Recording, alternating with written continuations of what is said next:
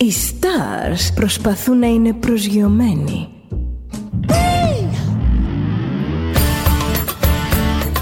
Ένα star είναι συνέχεια στον αέρα.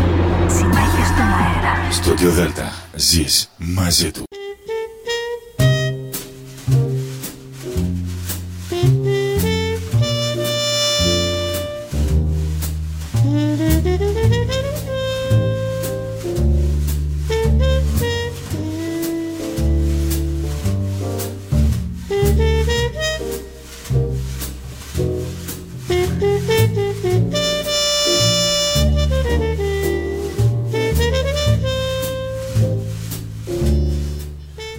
Καλησπέρα σας κυρίες και κύριοι. Είναι η εκπομπή «Άνθρωποι και Ιστορίες» με τη Γεωργία Αγγελή. Ζωντανά από το στούντιο Δέλτα, το ραδιόφωνο της καρδιάς μας.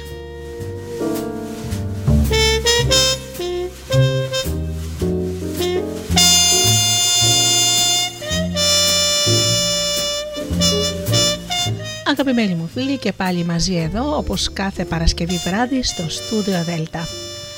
Σήμερα σας έχω και κάτι ξεχωριστό. Η εκπομπή μας ε, σήμερα είναι αφιερωμένη στο βιβλίο του Ναπολεόν Χιλ «Ο νόμος της επιτυχίας» όπου θα μοιραστώ μαζί σας κάποια αποσπάσματα. Όμως ε, σήμερα έχουμε και συνέντευξη μιας πολύ ενδιαφέρουσας κυρίας, της κυρίας Ελισάβετ Μιχαλοπούλου, η οποία είναι βοτανολόγος, και θα μας πει μερικά μυστικά το πώς δηλαδή μπορούμε να φτιάξουμε ε, μόνοι μας ε, καλλιτικά από βότανα και να μας κάνει μια παρουσίαση της δουλειάς της.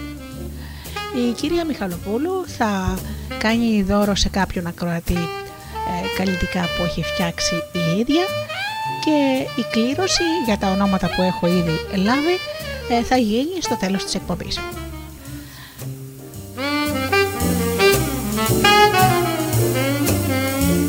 Καλή αρχή λοιπόν και να σας καλησπερίσω εσάς αγαπημένοι μου φίλοι που μας υποστηρίζετε με την αγάπη σας όλα αυτά τα χρόνια. Να καλησπερίσω λοιπόν τους ανθρώπους που πληκτρολογούν www.studiodelta.gr και βρίσκονται εδώ στη σελίδα του σταθμού. Να καλησπερίσω τους ακροατές που μπαίνουν από τις μουσικές σελίδες στις οποίες φιλοξενούμαστε όπως είναι το Live24 και το Greek Radios. Επίσης να καλησπερίσω και τους φίλους που μας ακούν από κινητά και tablets και τους φίλους που μας ακούν από το νέο μας app στο Google Play στην ενότητα ραδιόφωνο Ελλάδα FM.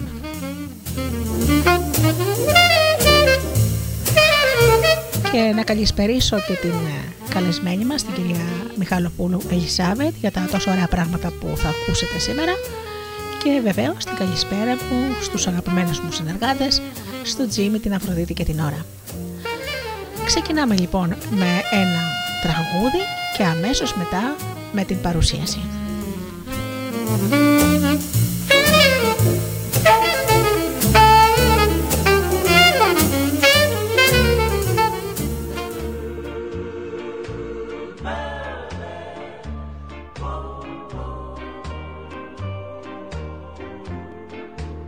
She wore blue velvet, bluer than velvet was the night, softer than satin was the light from the stars.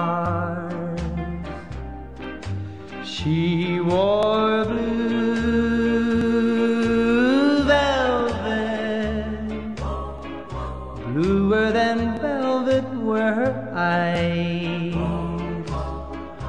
warmer than May her tender sighs. Love was ours,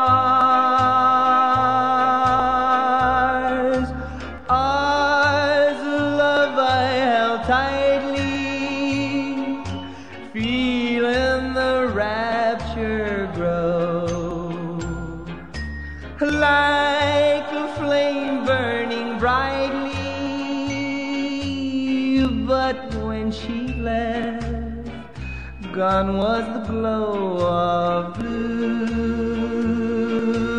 velvet. but in my heart there'll always be precious and warm a memory through the years,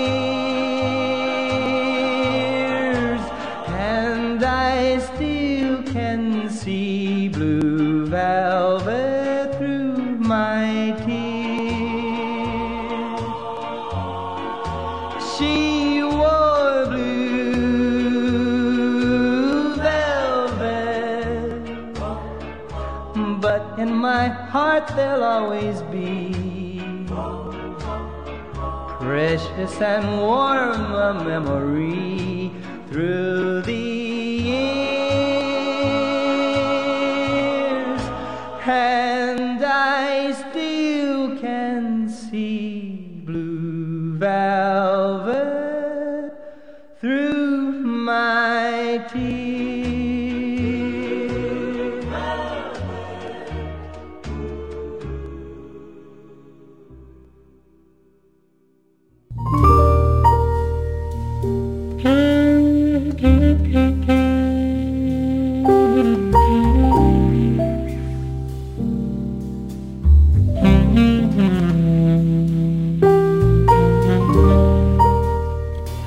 ξεκινήσω λοιπόν με την παρουσίαση του βιβλίου του Ναπολέον Χίλ, να καλησπερίσω τον φανατικό ακροατή της εκπομπής το Γιάννη μας που μας στέλνει κάθε φορά ένα μήνυμα.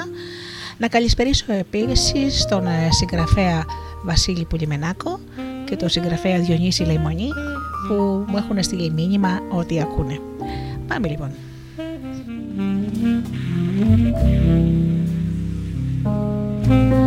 Ευχάριστη προσωπικότητα Μπορείς να το κάνεις εάν πιστέψεις ότι μπορείς. Τι θα πει ευχάριστη, ευχάριστη προσωπικότητα; Η απάντηση είναι προφανής. Μια προσωπικότητα που ελκύει. Όμως τι κάνει μια προσωπικότητα να ελκύει; Ας το εξετάσουμε. Η προσωπικότητά σου είναι το σύνολο των χαρακτηριστικών και ιδιωτήτων που σε ξεχωρίζουν από τους άλλους. Τα ρούχα που φοράς, οι ρητίδες στο πρόσωπο, η χρειά της φωνής σου, οι σκέψεις που κάνεις, ο χαρακτήρας σου, όλα αυτά αποτελούν μέρη της προσωπικότητάς σου. Το αν η προσωπικότητα αυτή είναι ελκυστική ή όχι είναι άλλο θέμα. Μακράν το σημαντικότερο μέρος της προσωπικότητάς σου είναι ο χαρακτήρας σου και συνεπώς και μέρος ε, που δεν είναι ορατό. Το στυλ των ρούχων σου και η καταλληλότητά τους αναμφίβολα αποτελούν ένα πολύ σημαντικό μέρος της προσωπικότητάς σου γιατί αληθεύει πως ο κόσμος σχηματίζει την πρώτη εντύπωση κρίνοντας από την εξαιρετική εμφάνιση. Ακόμα και ο τρόπος με τον οποίο θα κάνεις μια χειραψία σχηματίζει ένα σημαντικό μέρος της προσωπικότητάς σου και αυτό παίζει μεγάλο ρόλο στο να ελκύσει ή να αποθήσει εκείνους με τους οποίους κάνεις χειραψία. Αυτή η τέχνη μπορεί να καλλιεργηθεί.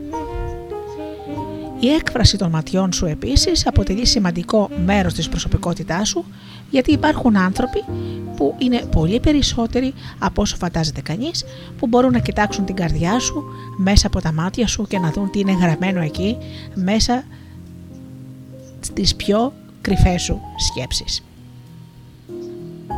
Η σωματική ζωτικότητα που μερικές φορές ονομάζεται προσωπικός μαγνητισμός συνιστά και αυτή ένα σημαντικό μέρος της προσωπικότητάς σου.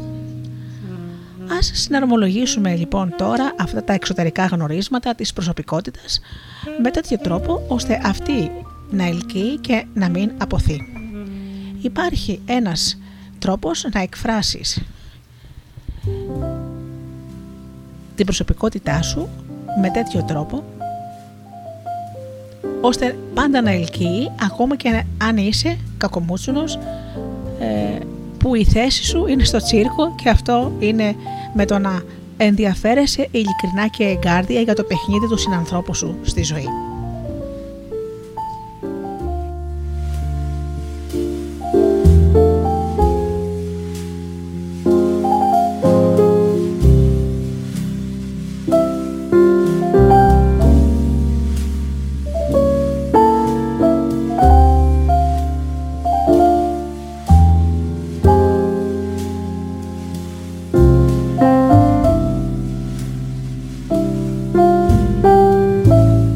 Εξηγήσω τι ακριβώς εννοώ, αναφέροντας ένα περιστατικό που έλαβε χώρα πριν μερικά χρόνια και από το οποίο διδάχτηκα ένα μάθημα για την αριστεία στις πωλήσεις.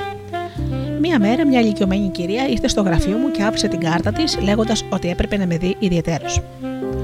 Οι γραμματείς μου δεν κατάφεραν να την κάνουν να αποκαλύψει το σκοπό της επίσκεψής της, συνεπώς συμπέρανα ότι θα ήταν καμία φουκαριάρα ψυχή που ήθελε να μου πουλήσει κανένα βιβλίο και σκεπτόμενος τη μάνα μου, αποφάσισε να πάω στην αίθουσα υποδοχής και να αγοράσω το βιβλίο ή ό,τι άλλο πουλούσε τέλος πάντων.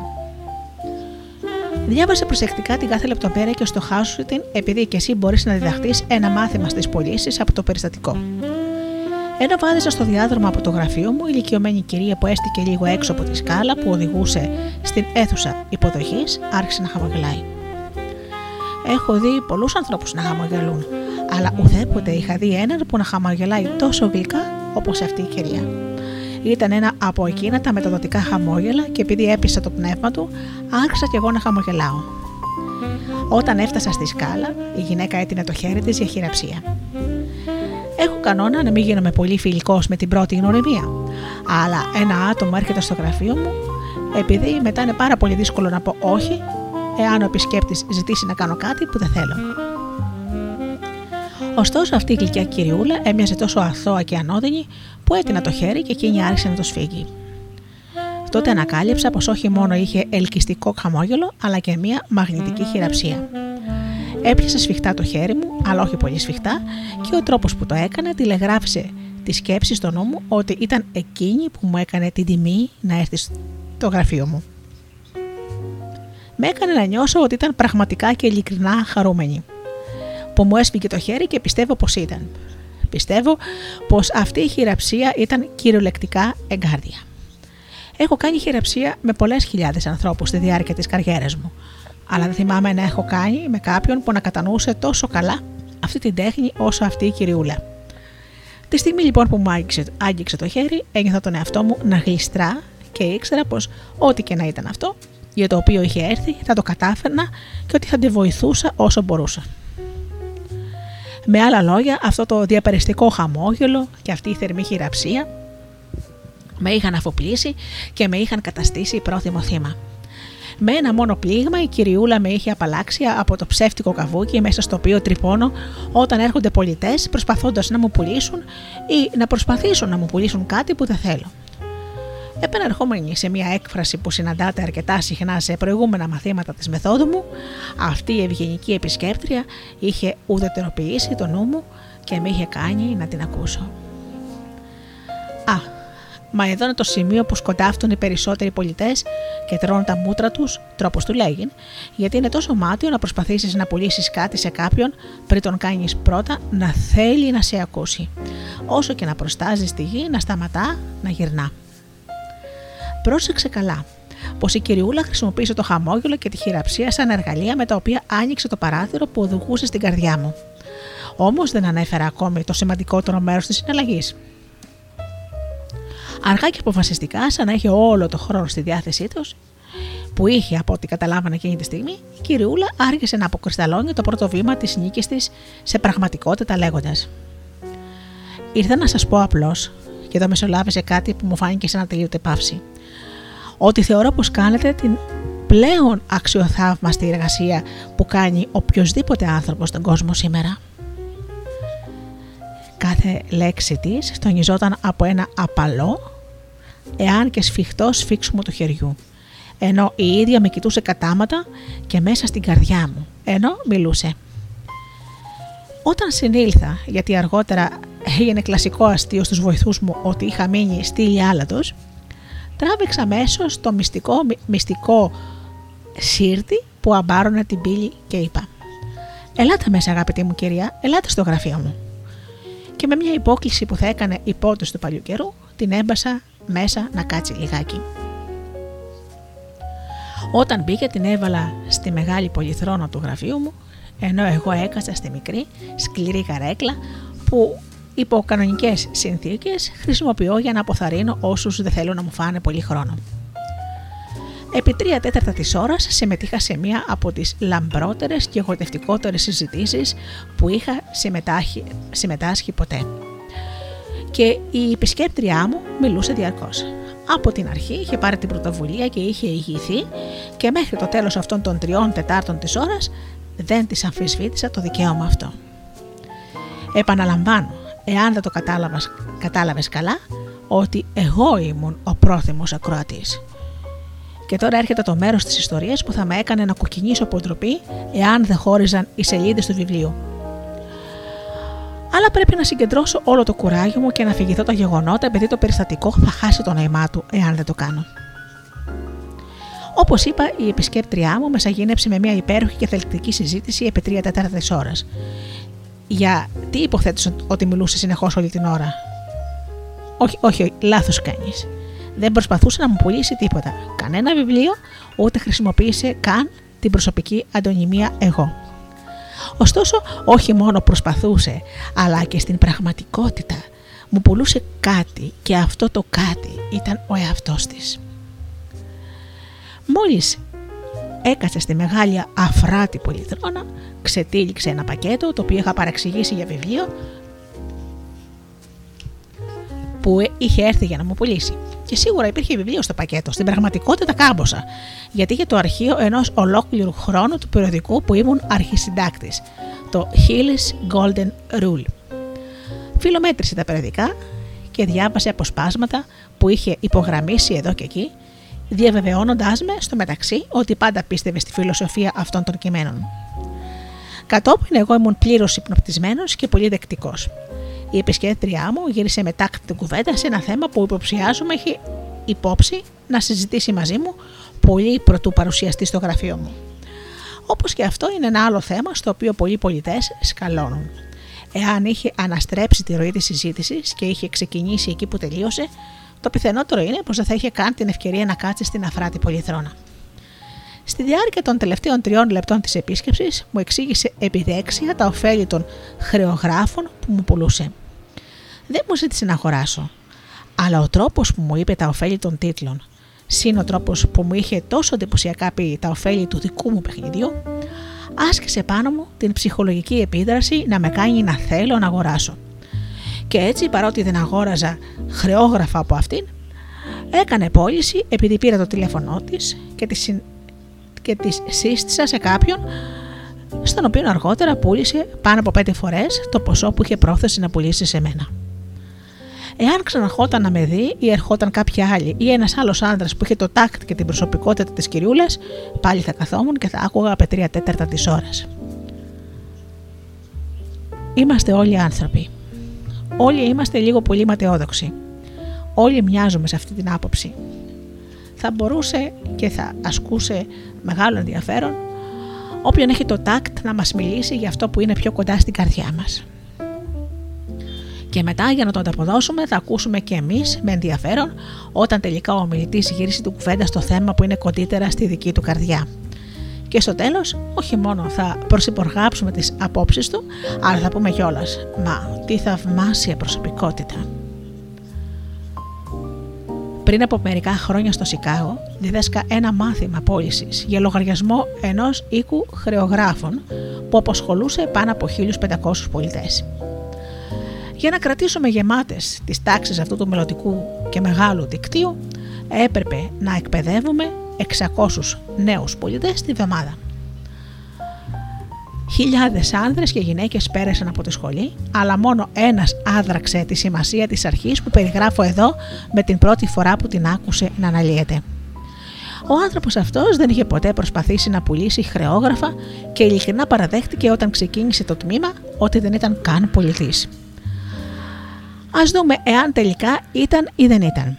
Όταν τελείωσε την εκπαίδευση, ένα από τα αστέρια πολιτές θέλησε να του κάνει φάρσα πιστεύοντας ότι ήταν αφελής και θα έχαυτε ότι άκουγε. Έτσι το αστέρι του έδωσε εμπιστευτική πληροφορία για το που θα μπορούσε να πουλήσει μερικά χρεόγραφα χωρίς μεγάλη προσπάθεια.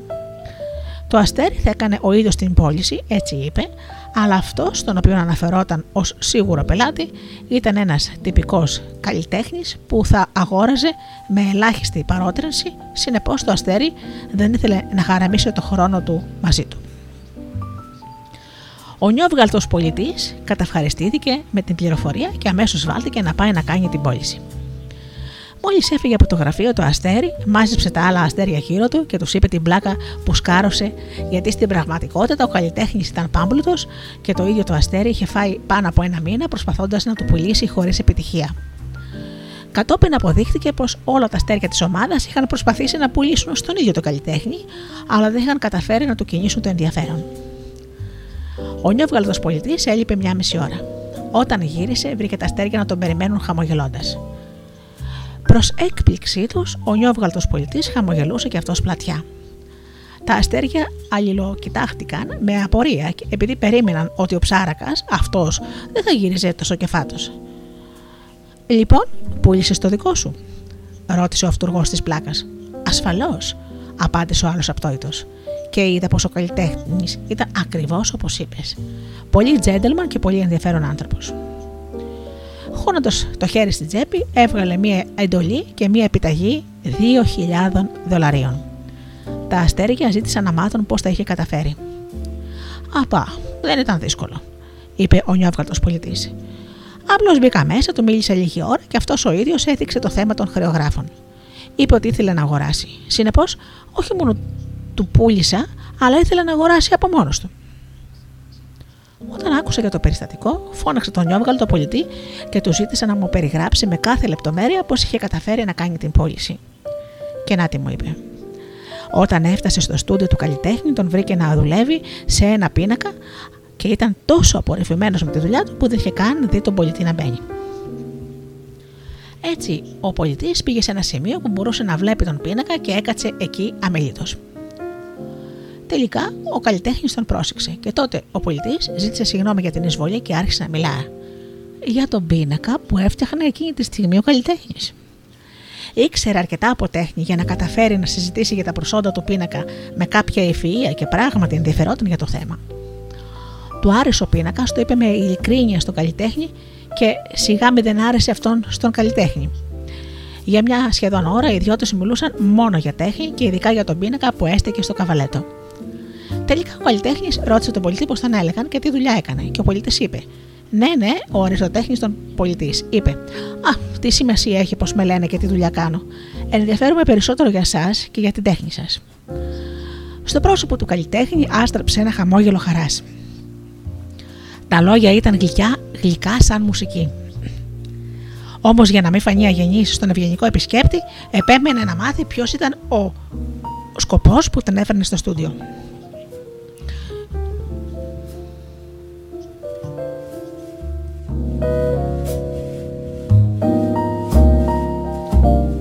Και τότε, με ύφος πραγματικής απροθυμίας, αυτός ο αριστοτέχνης πολιτής έκανε το πραγματικό αστέρι, συστήθηκε και του είπε τι δουλειά έκανε. Περιέγραψε με συντομία τα χρεόγραφα που πουλούσε και ο καλλιτέχνης άκουγε σαν να απολάμβανε κάθε λέξη που άκουγε. Όταν ο πολιτής τελείωσε, ο καλλιτέχνης είπε: Μάλιστα, τι ανόητος που ήμουν. Έχουν έρθει και άλλοι πολιτές της εταιρείας σας προσπαθώντας να μου πουλήσουν χρεόγραφα, αλλά δεν μίλαγαν για τίποτα άλλο εκτός από αυτά. Στην πραγματικότητα με ενοχλούσαν τόσο που μια φορά ζήτησα από αυτούς να μου αδειάσει τη γωνιά. Για να δούμε ε, πώς τον έλεγαν, και να θυμηθώ λιγάκι. Α, μάλιστα, ο κύριος Πέρκινς. Εδώ να σας πω ότι ο Πέρκινς ήταν το αστέρι που είχε σκαρώσει αυτό το πανέξυπνο αστείο στον νιόβγαλτο πολιτή. Όμως εσείς παρουσιάζετε τόσο διαφορετικά το θέμα, που τώρα βλέπω ότι ανόητος ήμουν. Θα ήθελα λοιπόν να αγοράσω χρεόγραφα αξίας 2.000 δολαρίων. Για σκέψου τι είπε. Εσείς παρουσιάζετε τόσο διαφορετικά το θέμα. Και πώς παρουσίασε τόσο διαφορετικά το θέμα αυτός ο νιόβγαλτος πολιτής, θέτοντας το ερώτημα διαφορετικά. Τι πούλησε στην πραγματικότητα αυτός ο αριστοτέχνης πολιτής, στον καλλιτέχνη, του πούλησε χρεόγραφα, Όχι. Του πούλησε το δικό του πίνακα, που ζωγράφιζε ο ίδιος το καβαλέτο του.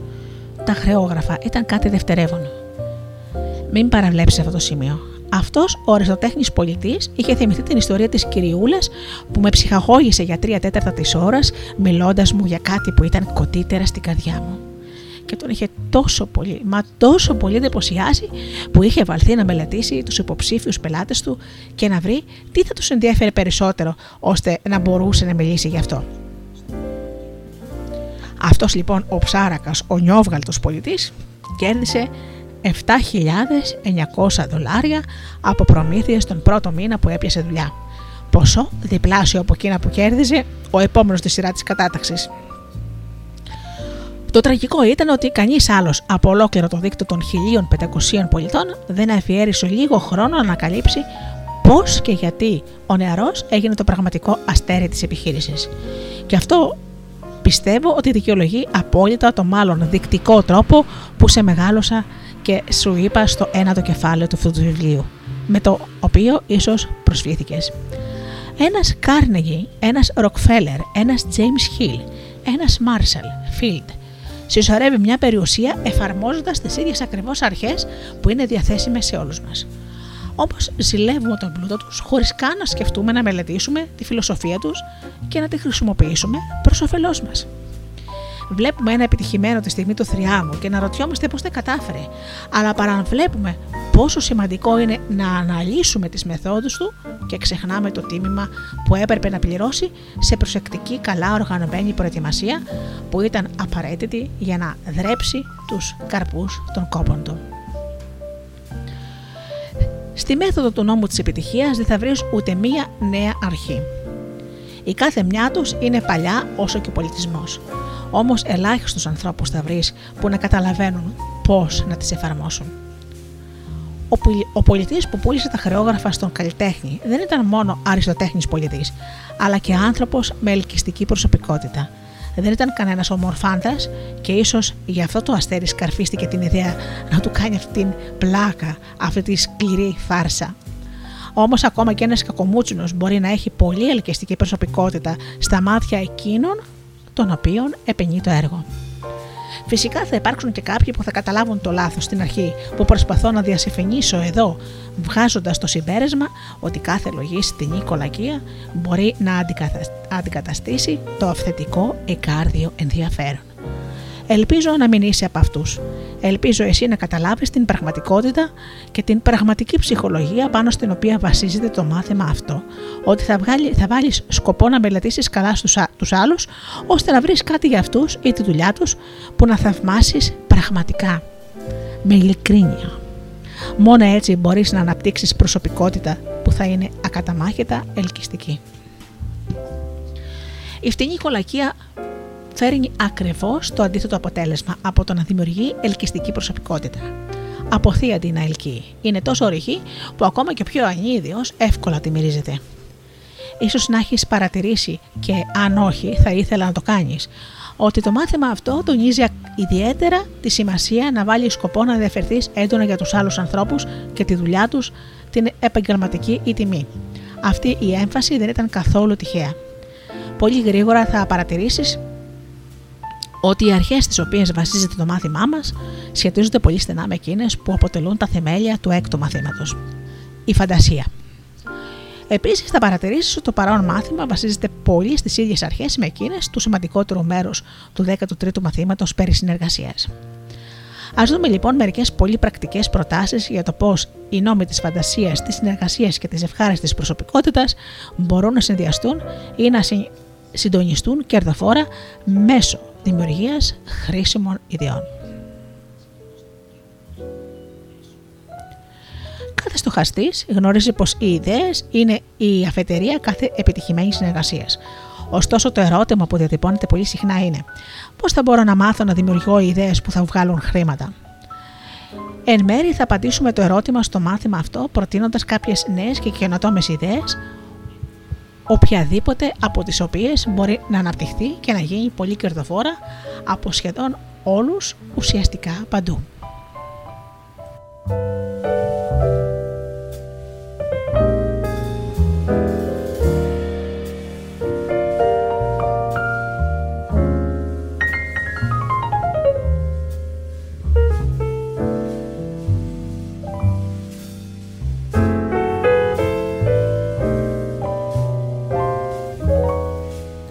Ξεκινάμε λοιπόν ένα μουσικό διάλειμμα και αμέσως μετά πάλι με το θέμα μας.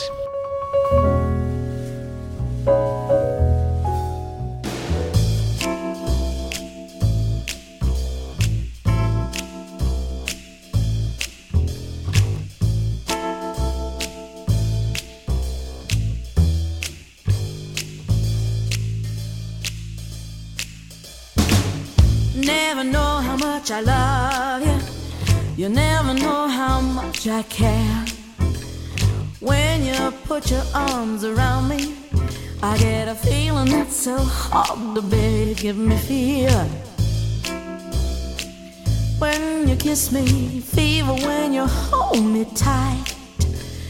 Fever in the morning, fever all through the night. Sun lights up the daytime, the moon lights up call my name, and you know I'm gonna treat you right. You give me fever. When you kiss me, fever when you hold me tight. Fever in the morning, fever all through the night. Everybody's got the fever, that is something you all know. Fever isn't such a new thing, fever started long, long ago.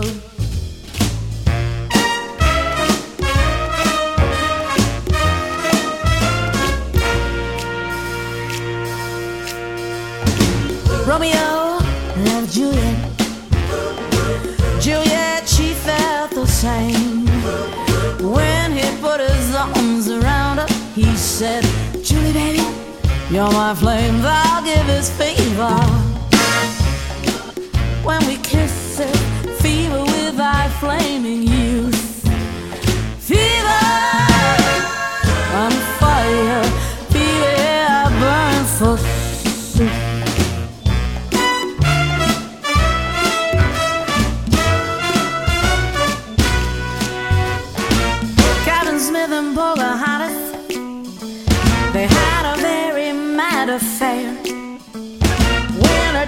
Tried to kill him, she said, Daddy, oh, don't you dare. He gives me fever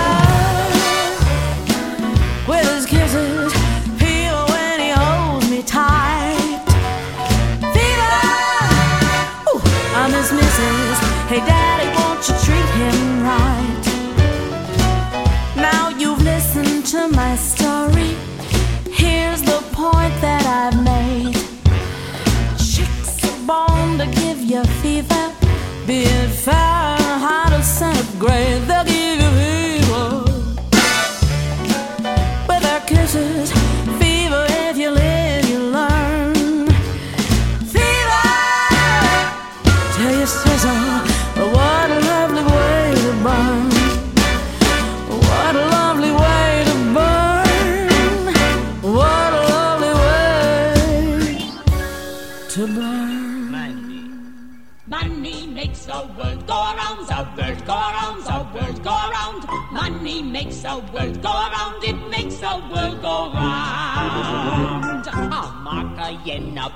A pound the muck or about the buck or pound the sword that makes the world go round that clinking, clanking sound.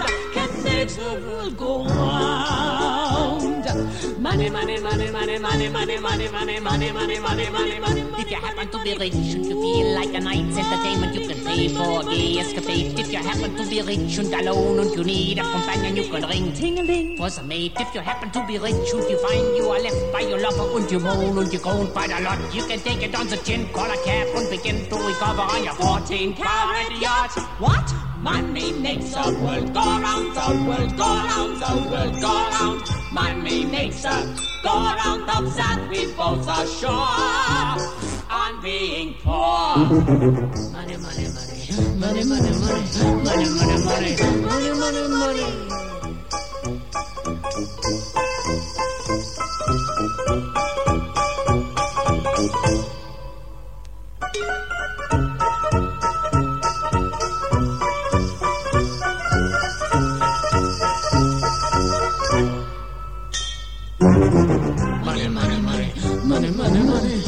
Money, money,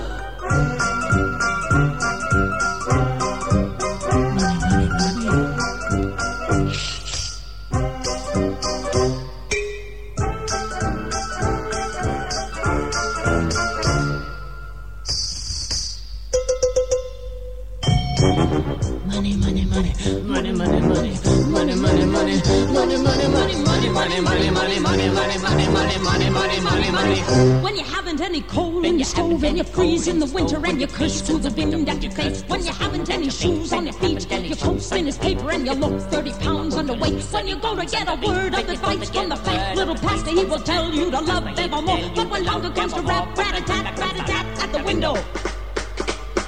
At the window. Who's there? Hunger. Oh, hunger. See how love flies out the door. Money makes the world go round, the world go round, the world.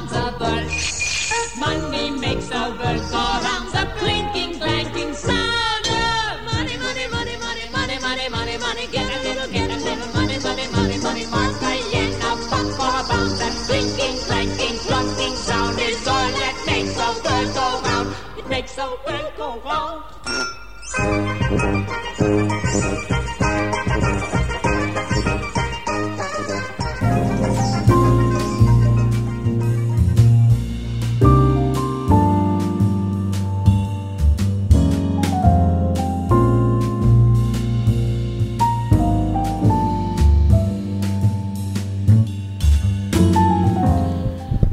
Ο Παγκόσμιος Πόλεμος στέρισε από τη Γερμανία το τεράστιο εμπόριό της σε παιχνίδια.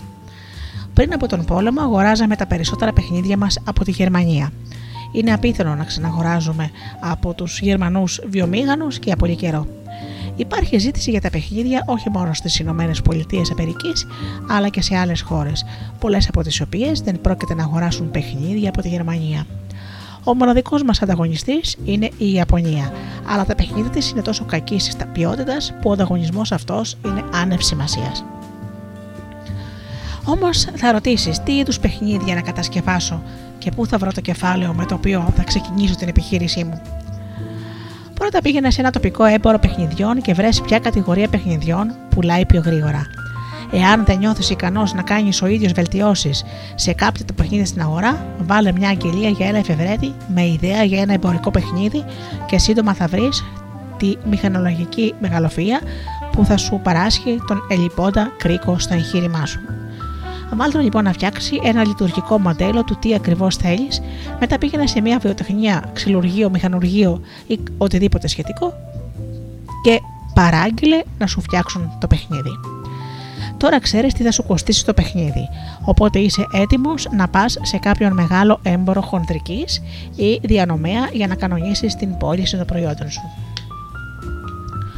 Εάν είσαι ικανός πολιτής, η μόνη χρηματοδότηση που θα βάλεις από την τσέπη σου για όλο το σχέδιο θα είναι τα λίγα δολάρια για την αγγελία του Φεβρέτη. Όταν τον βρεις, μπορείς να κανονίσεις μαζί του να φτιάξει ένα μοντέλο για λογαριασμό σου στις ελεύθερες ώρες του, με την υπόσχεση να του δώσεις καλύτερη δουλειά όταν θα κατασκευάσεις τα δικά σου παιχνίδια. Μάλλον θα σου αφαιρώσει όλο το χρόνο που θες και θα τον πληρώσεις με την εργασία του, ή μπορεί να δουλέψει με αντάλλαγμα μερίδιο από την επιχείρηση. Μπορείς να βάλεις τον κατασκευαστή παιχνιδιών να περιμένει για τα χρήματά του ώσπου να πληρωθείς από την εταιρεία στην οποία θα τα πουλήσεις και αν είναι αναγκαίο μπορείς να του δώσεις τα τιμολόγια για τα παιχνίδια που πουλήθηκαν και να αφήσεις το χρήμα να πάει κατευθείαν σε αυτόν. Φυσικά, εάν έχεις ασυνήθιστα ευχάριστη και πιστική προσωπικότητα και σημαντική εργονοτική ικανότητα, θα μπορέσεις να πας στο λειτουργικό μοντέλο του παιχνιδιού σου σε έναν άνθρωπο που διαθέτει μέσα και με αντάλλαγμα μερίδιο από την εταιρεία θα διασφαλίσεις το κεφάλαιο για να κάνεις την παραγωγή σου. Εάν θέλεις να μάθεις τι θα πουλήσει, παρατήρησε ένα πλήθος παιδιών που παίζουν. Μελέτησε τι τους αρέσει και τι δεν τους αρέσει, βρες τι να διασκεδάζει και μάλλον θα ανακαλύψεις την ιδέα για να κατασκευάσεις το παιχνίδι σου. Δεν χρειάζεται να είσαι καμιά μεγαλοφία για να το επινοήσεις, το μόνο απαραίτητο είναι η κοινή λογική. Απλώς βρες τι θέλει ο κόσμος και μετά παράγαγέ το. Παράγαγέ το καλύτερα από όσο οποιοδήποτε άλλος. Βάλ του μια προσωπική πινελιά, κάν το να ξεχωρίζει. Ξοδεύουμε εκατομμύρια δολάρια κάθε χρόνο για παιχνίδια, με τα οποία διασκεδάζουν τα παιδιά μας. Κάν το, το νέο σου παιχνίδι χρήσιμο όσο και ενδιαφέρον. Κάν το να έχει εκπαιδευτική αξία αν γίνεται. Εάν ψυχαγωγεί και διασκεδάζει ταυτόχρονα, θα πουλήσει άμεσα και θα ζήσει για πάντα. Εάν το παιχνίδι σου είναι επιτραπέζιο, κάνε το να διδάξει κάτι στο παιδί για τον κόσμο που ζει. Γεωγραφία, αριθμητική, γλώσσα, φυσιολογία κτλ. Ή ακόμα καλύτερα, τρέξει και παράγαγε ένα παιχνίδι που θα κάνει το παιδί να τρέξει, να πηδήξει ή να ασκηθεί με άλλο τρόπο. Στα παιδιά αρέσει να κινούνται και η κίνηση είναι ωφέλιμη, ειδικά όταν έχει για κίνητρο το παιχνίδι. Ένα παιχνίδι baseball εσωτερικού χώρου θα πουλούσε καλά, ειδικά στις πόλεις. Η μπάλα θα κρέμεται με σπάγκο από τα ταβάνια και το παιδί θα ρίχνει την μπάλα στον τοίχο και μετά όταν η μπάλα επιστρέφει θα την χτυπά με το ρόπαλο. Με άλλα λόγια θα είναι παιχνίδι baseball με έναν παίκτη. Πάμε λοιπόν στο δεύτερο σχέδιο.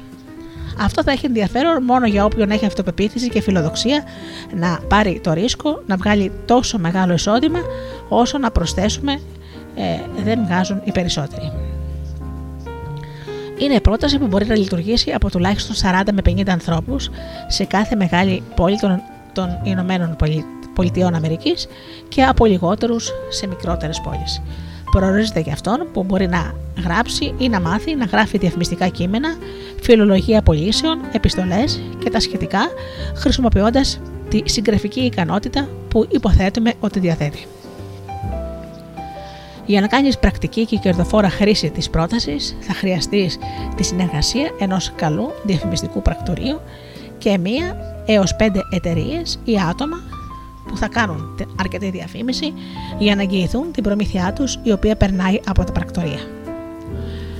Θα πρέπει λοιπόν να πας πρώτα στο διαφημιστικό πρακτορείο και θα κάνεις διακανονισμό να σε προσλάβει και να σε πληρώσει το 7% πάνω στις ακαθάριστες δαπάνες όλων των λογαριασμών που θα προσκομίσεις. Αυτό το 7% θα σε αποζημιώσει για το λογαριασμό, για τη διαφήμιση και την εξυπηρέτηση του πελάτη στη διαχείριση της διαφήμισης που κάνει. Κάθε αξιόπιστο πρακτορείο θα χαρεί να σου προσφέρει τέτοιο ποσοστό για τις δουλειές που φέρνεις.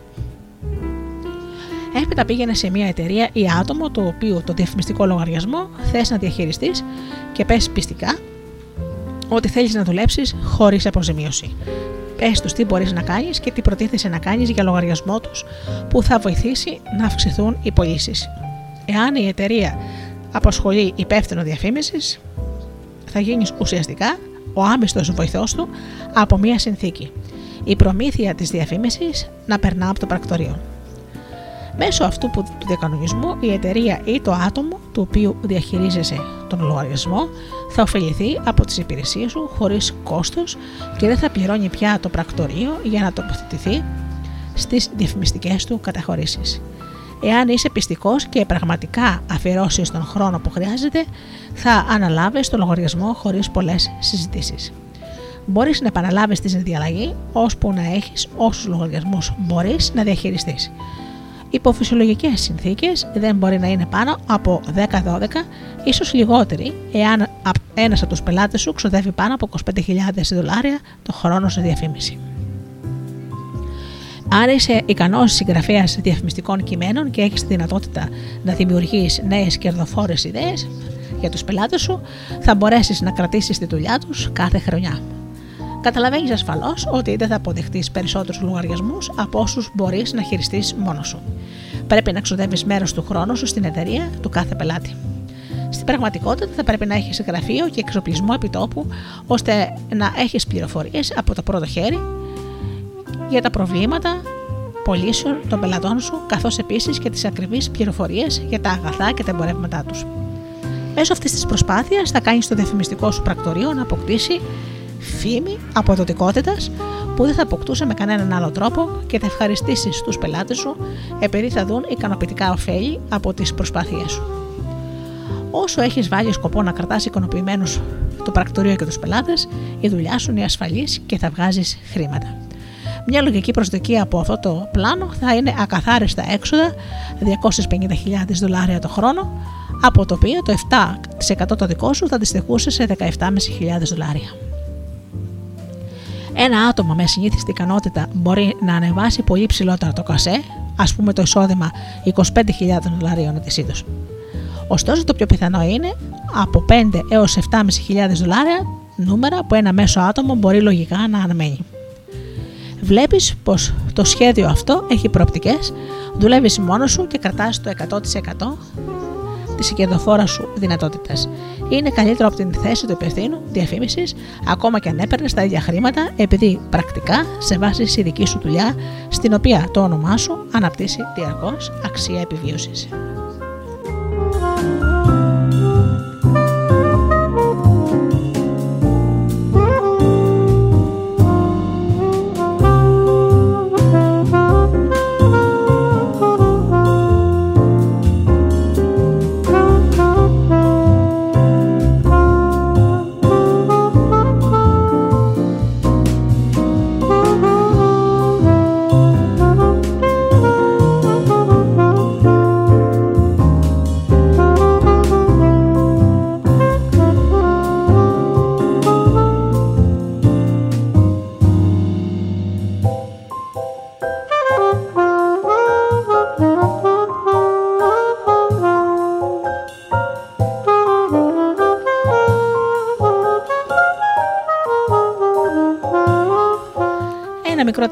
Τραγούδι για τη συνέχεια και αμέσως μετά θα ακούσετε τη συνέντευξη της κυρίας Μιχαλόπουλου.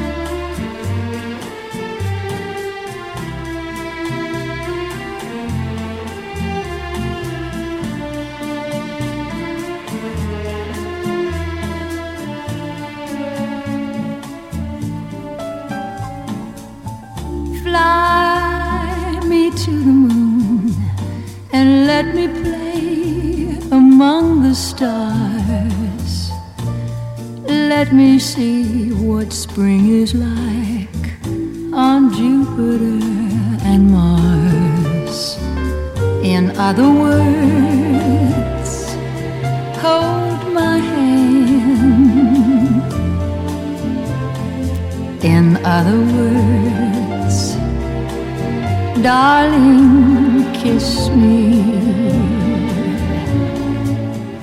Fill my heart with song and let me sing forevermore. You are all I long for, all I worship and adore.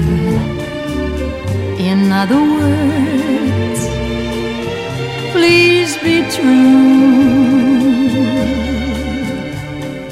In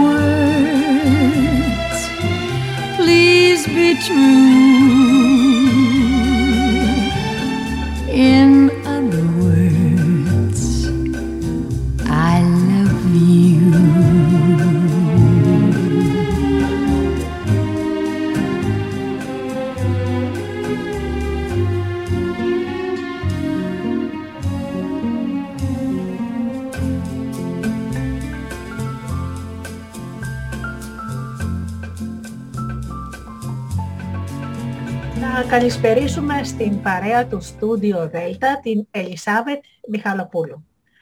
Μία αξιόλογη κυρία η οποία θα μας μιλήσει για το πώς θα φτιάχνουμε καλλιτικά μόνες μας και έχει ασχοληθεί πολύ με την βοτανολογία και την αρωματοθεραπεία. Ελισάβετ μου καλησπέρα. Καλησπέρα και από μένα. Ευχαριστώ πάρα πολύ για την πρόσκληση και χαίρομαι που είμαι κοντά σας. Ναι, λοιπόν, ε, θαύμασα το blog spot σου, είναι καταπληκτικό, έχεις μέσα πολύ ωραία πράγματα και θα ήθελα να μας πεις πώς μπορούμε εύκολα ε, να κατασκευάζουμε τα καλλιτικά μας με υλικά από τη φύση βέβαια και το σπίτι μας. Αλλά νομίζω Ελισ... Ελισάβετ μου ε, αυτό δεν αφορά μόνο τις κυρίες. Νομίζω ότι υπάρχουν και άντρες που προσέχουν τον εαυτό τους έτσι δεν είναι; Τώρα πια ναι, υπάρχουν, δεν είναι πλέον ταμπού η ομορφιά για τον άντρα, δηλαδή η περιποίηση Ναι. μάλλον για τον άντρα. Είναι κάτι το οποίο ε, έχει γίνει ρουτίνα πια και στους άντρες, ε, Ναι. και γιατί όχι. Ναι. Δεν είναι μόνο προνόμιο των γυναικών η περιποίηση, είναι και των ανδρών, αλλά και των μικρών παιδιών πια. Ναι, ωραία. Δηλαδή υπάρχουν ας πούμε και σκευάσματα που μπορείς να φτιάξεις ας πούμε αν το παιδάκι έχει μια αλλεργία ή ας πούμε μια φίλη μου που πάει ο γιος της ε, στο κολυμπητήριο ε, μπορεί να τον ενοχλήσει λίγο το χλώριο. Υπάρχουν και τέτοια δηλαδή. Να καταπραγινεί. Υπάρχουν ε, πάρα πολλά που μπορούμε να φτιάξουμε ανάλογα βέβαια την ηλικία που ε, απευθυνόμαστε, έτσι, γιατί δεν είναι όλα για όλους. Ναι, ναι. Ε, βασικά παίρνουμε ένα ιστορικό για το άτομο που είναι να δουλέψουμε πάνω σε αυτό, να φτιάξουμε δηλαδή το σκεύασμα. Ναι. Ε, και από εκεί και πέρα το προσαρμόζουμε ανάλογα στο τι ανάγκες έχει το κάθε άτομο που μιλάμε και που είναι να χρησιμοποιήσει το σκεύασμα. ναι. Υπάρχουν βέβαια για τα παιδάκια πάρα πολλά πράγματα που μπορούμε και ακόμα και οι ίδιοι γονείς είναι πολύ εύκολο να Ναι. φτιάξουν. Και το, το πιο απλό είναι μια ε, κεραλιφή που την ξέρουμε όλοι. ναι. Ε, είναι εύκολο να φτιαχτεί, δεν είναι πάρα πολύ δύσκολο. ε, είναι εύκολο στη χρήση και από εκεί και πέρα ε, μπορούμε να δώσουμε πάρα πολλές ιδιότητες Ναι. βάσει των βοτάνων που θα εκχυλήσουμε μέσα στα έλαια που θα χρησιμοποιήσουμε βέβαια στην Ναι. κεραλιθή και να τη χρησιμοποιήσουμε για τα παιδάκια μας που είναι κάτι πάρα πολύ αγνό. Μμμ. Εγώ τε- πάντα είχα την εντύπωση ότι είναι λίγο δύσκολο να φτιάχνεις κεραλιφή. Δεν ξέρω, μου φαίνεται λιγάκι βουνό. Όχι. Όχι, ε. Η κεραλιθή μας είναι πάρα πολύ απλή και αν θέλετε να σας δώσω και ένα παράδειγμα έτσι Ναι. και η Ε, ε, ναι, ναι, πες μας, πες μας, παρακαλώ. Ναι. Ε, η πιο απλή κεραλιφή είναι ε, με δύο απλά υλικά. Ναι. Το ελαιόλαδό μας, που όλοι ξέρουμε το παραδοσιακό μας ελαιόλαδο, Ναι. και το αγνό κεράκι της μέλισσας. Ναι. Ε, θέλω απλά λίγο να επιστήσω τώρα την προσοχή, όχι το κεράκι που θα πάρουμε από την εκκλησία, γιατί Ναι, αυτό ναι, είναι ένα κατανοητό. μυρωμένο με παραφίνη. Μμμ. Ε, μιλάμε να βρούμε έναν ε, μελισσοκόμο, ο οποίος να μας δώσει καθαρό μελισσοκέρι και Ναι. θα μπορούμε να φτιάξουμε πολύ εύκολα την κεραλιφή μας. Ναι. Οι οδηγίες έχουν ως εξής. Ναι. Ε, αν πούμε ότι θα φτιάξουμε γύρω στα 50 ml, δηλαδή ένα μικρό βαζάκι για να το έχουμε ε, στο σπίτι μας, είναι πολύ απλά, θα χρησιμοποιήσουμε ε, 40 γραμμάρια λάδι, ελαιόλαδο και 10 γραμμάρια κεράκι. Ναι, ναι. Η διαδικασία τώρα ποια είναι; Σε πεν μαρί που όλες οι γυναίκες λίγο πολύ ξέρουμε να δουλεύουμε και ξέρουμε τι είναι το πεν μαρί. Είναι ένα ε, σκεύος το οποίο μπορούμε να το φτιάξουμε και εμείς. Είναι δηλαδή μια κατσαρολίτσα με λίγο νεράκι. Όπου εκεί βυθίζουμε το σκεύος που θα έχουμε μέσα το μελισσοκέρι μας. Ναι. Και θα το αφήσουμε να λιώσει όσο γίνεται πιο αργά. Δεν θέλουμε να ανεβάσουμε, ούτε χρειάζεται βιασύνη αυτό το πράγμα. Ναι. Δεν θέλουμε να ανεβάσουμε πάρα πολύ τη θερμοκρασία και απότομα για να μην χάσουμε τις ιδιότητες που έχει Ναι. ναι. η τις καταπληκτικές ιδιότητες. Μμμ. Μόλις λιώσει το κεράκι μας, προσθέτουμε σιγά σιγά το λαδάκι μας, Ναι. το οποίο το ανακατεύουμε να ομογενοποιηθεί με το κεράκι μας. Μμμ. Μόλις γίνει ένα, το ανακατεύουμε, το αποσύρουμε ε, βέβαια μετά από τη φωτιά μόλις ομογενοποιήσει. Έχουμε προμηθευτεί ένα βαζάκι από το φαρμακείο 50 ml καραμελέ, το έχουμε αποστηρώσει Μμμ. πρώτα, για να ξέρουμε όλα τα σχέδια μας, τα αποστηρώνουμε πριν φτιάξουμε οτιδήποτε, έτσι να Ναι. είμαστε καθαροί. Μμμ. Και από εκεί και πέρα, αφού έχει λιώσει το κεράκι μου και έχει ομογενοποιηθεί με το λαδάκι, το βάζουμε μέσα στο βαζάκι μας Μμμ. και αφήνουμε να πέσει η θερμοκρασία, οπότε αυτό θα γίνει ε, αυτομάτως και η κεραλιφή μας. Ναι. Μόλις πέσει η θερμοκρασία. Και είναι ε, έτοιμη η αληθή, η κλασική παραδοσιακή. Ναι. Με έτσι πολύ απλά βήματα. Ναι.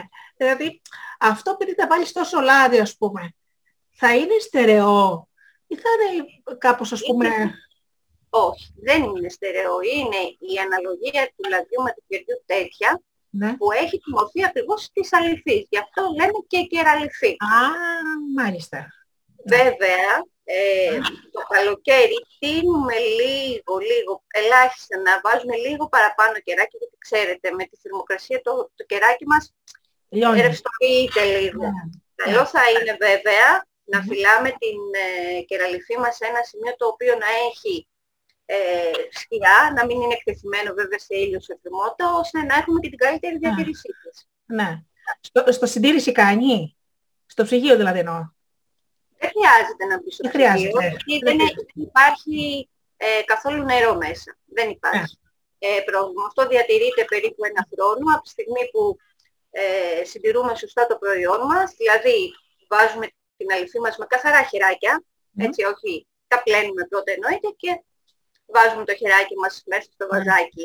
Ναι. Ε, και όταν την έχουμε βέβαια σε θερμοκρασία που πρέπει να είναι δηλαδή κάπου σκιερά, κάπου Ναι. δροσερά, δεν χρειάζεται να είναι στη θερμότητα, δεν υπάρχει λόγος κανένας, στο ντουλάπι μας και συντηρείται Ναι. μια χαρά μέχρι και ένα χρόνο, ιδίως η κεραλιφή. Ωραία. Ε, θέλω, επειδή έχω, διάβασα αρκετά και μ' άρεσαν πάρα πολύ. Ε, θα με εγωίτευε η ιδέα να κάνω τα καλλιτικά μόνη μου, όχι μόνο για λόγους οικονομίας που σαφώς παίζει και αυτό, έτσι. Νομίζω ότι όλες οι κυρίες τώρα, ε, πιο πολλές δυσκολεύονται να πάρουν πλέον ακριβά καλλιτικά. Ε, και είναι πολύ καλή λύση το να παίρνεις τα φυσικά. Αλλά τα φυσικά νομίζω ότι είναι και πιο καλά. Μου έκανε εντύπωση ότι η βρώμη που τρώμε μπορεί να γίνει καλλιτικό. Το διάβασα σε μια συνταγή δική σου.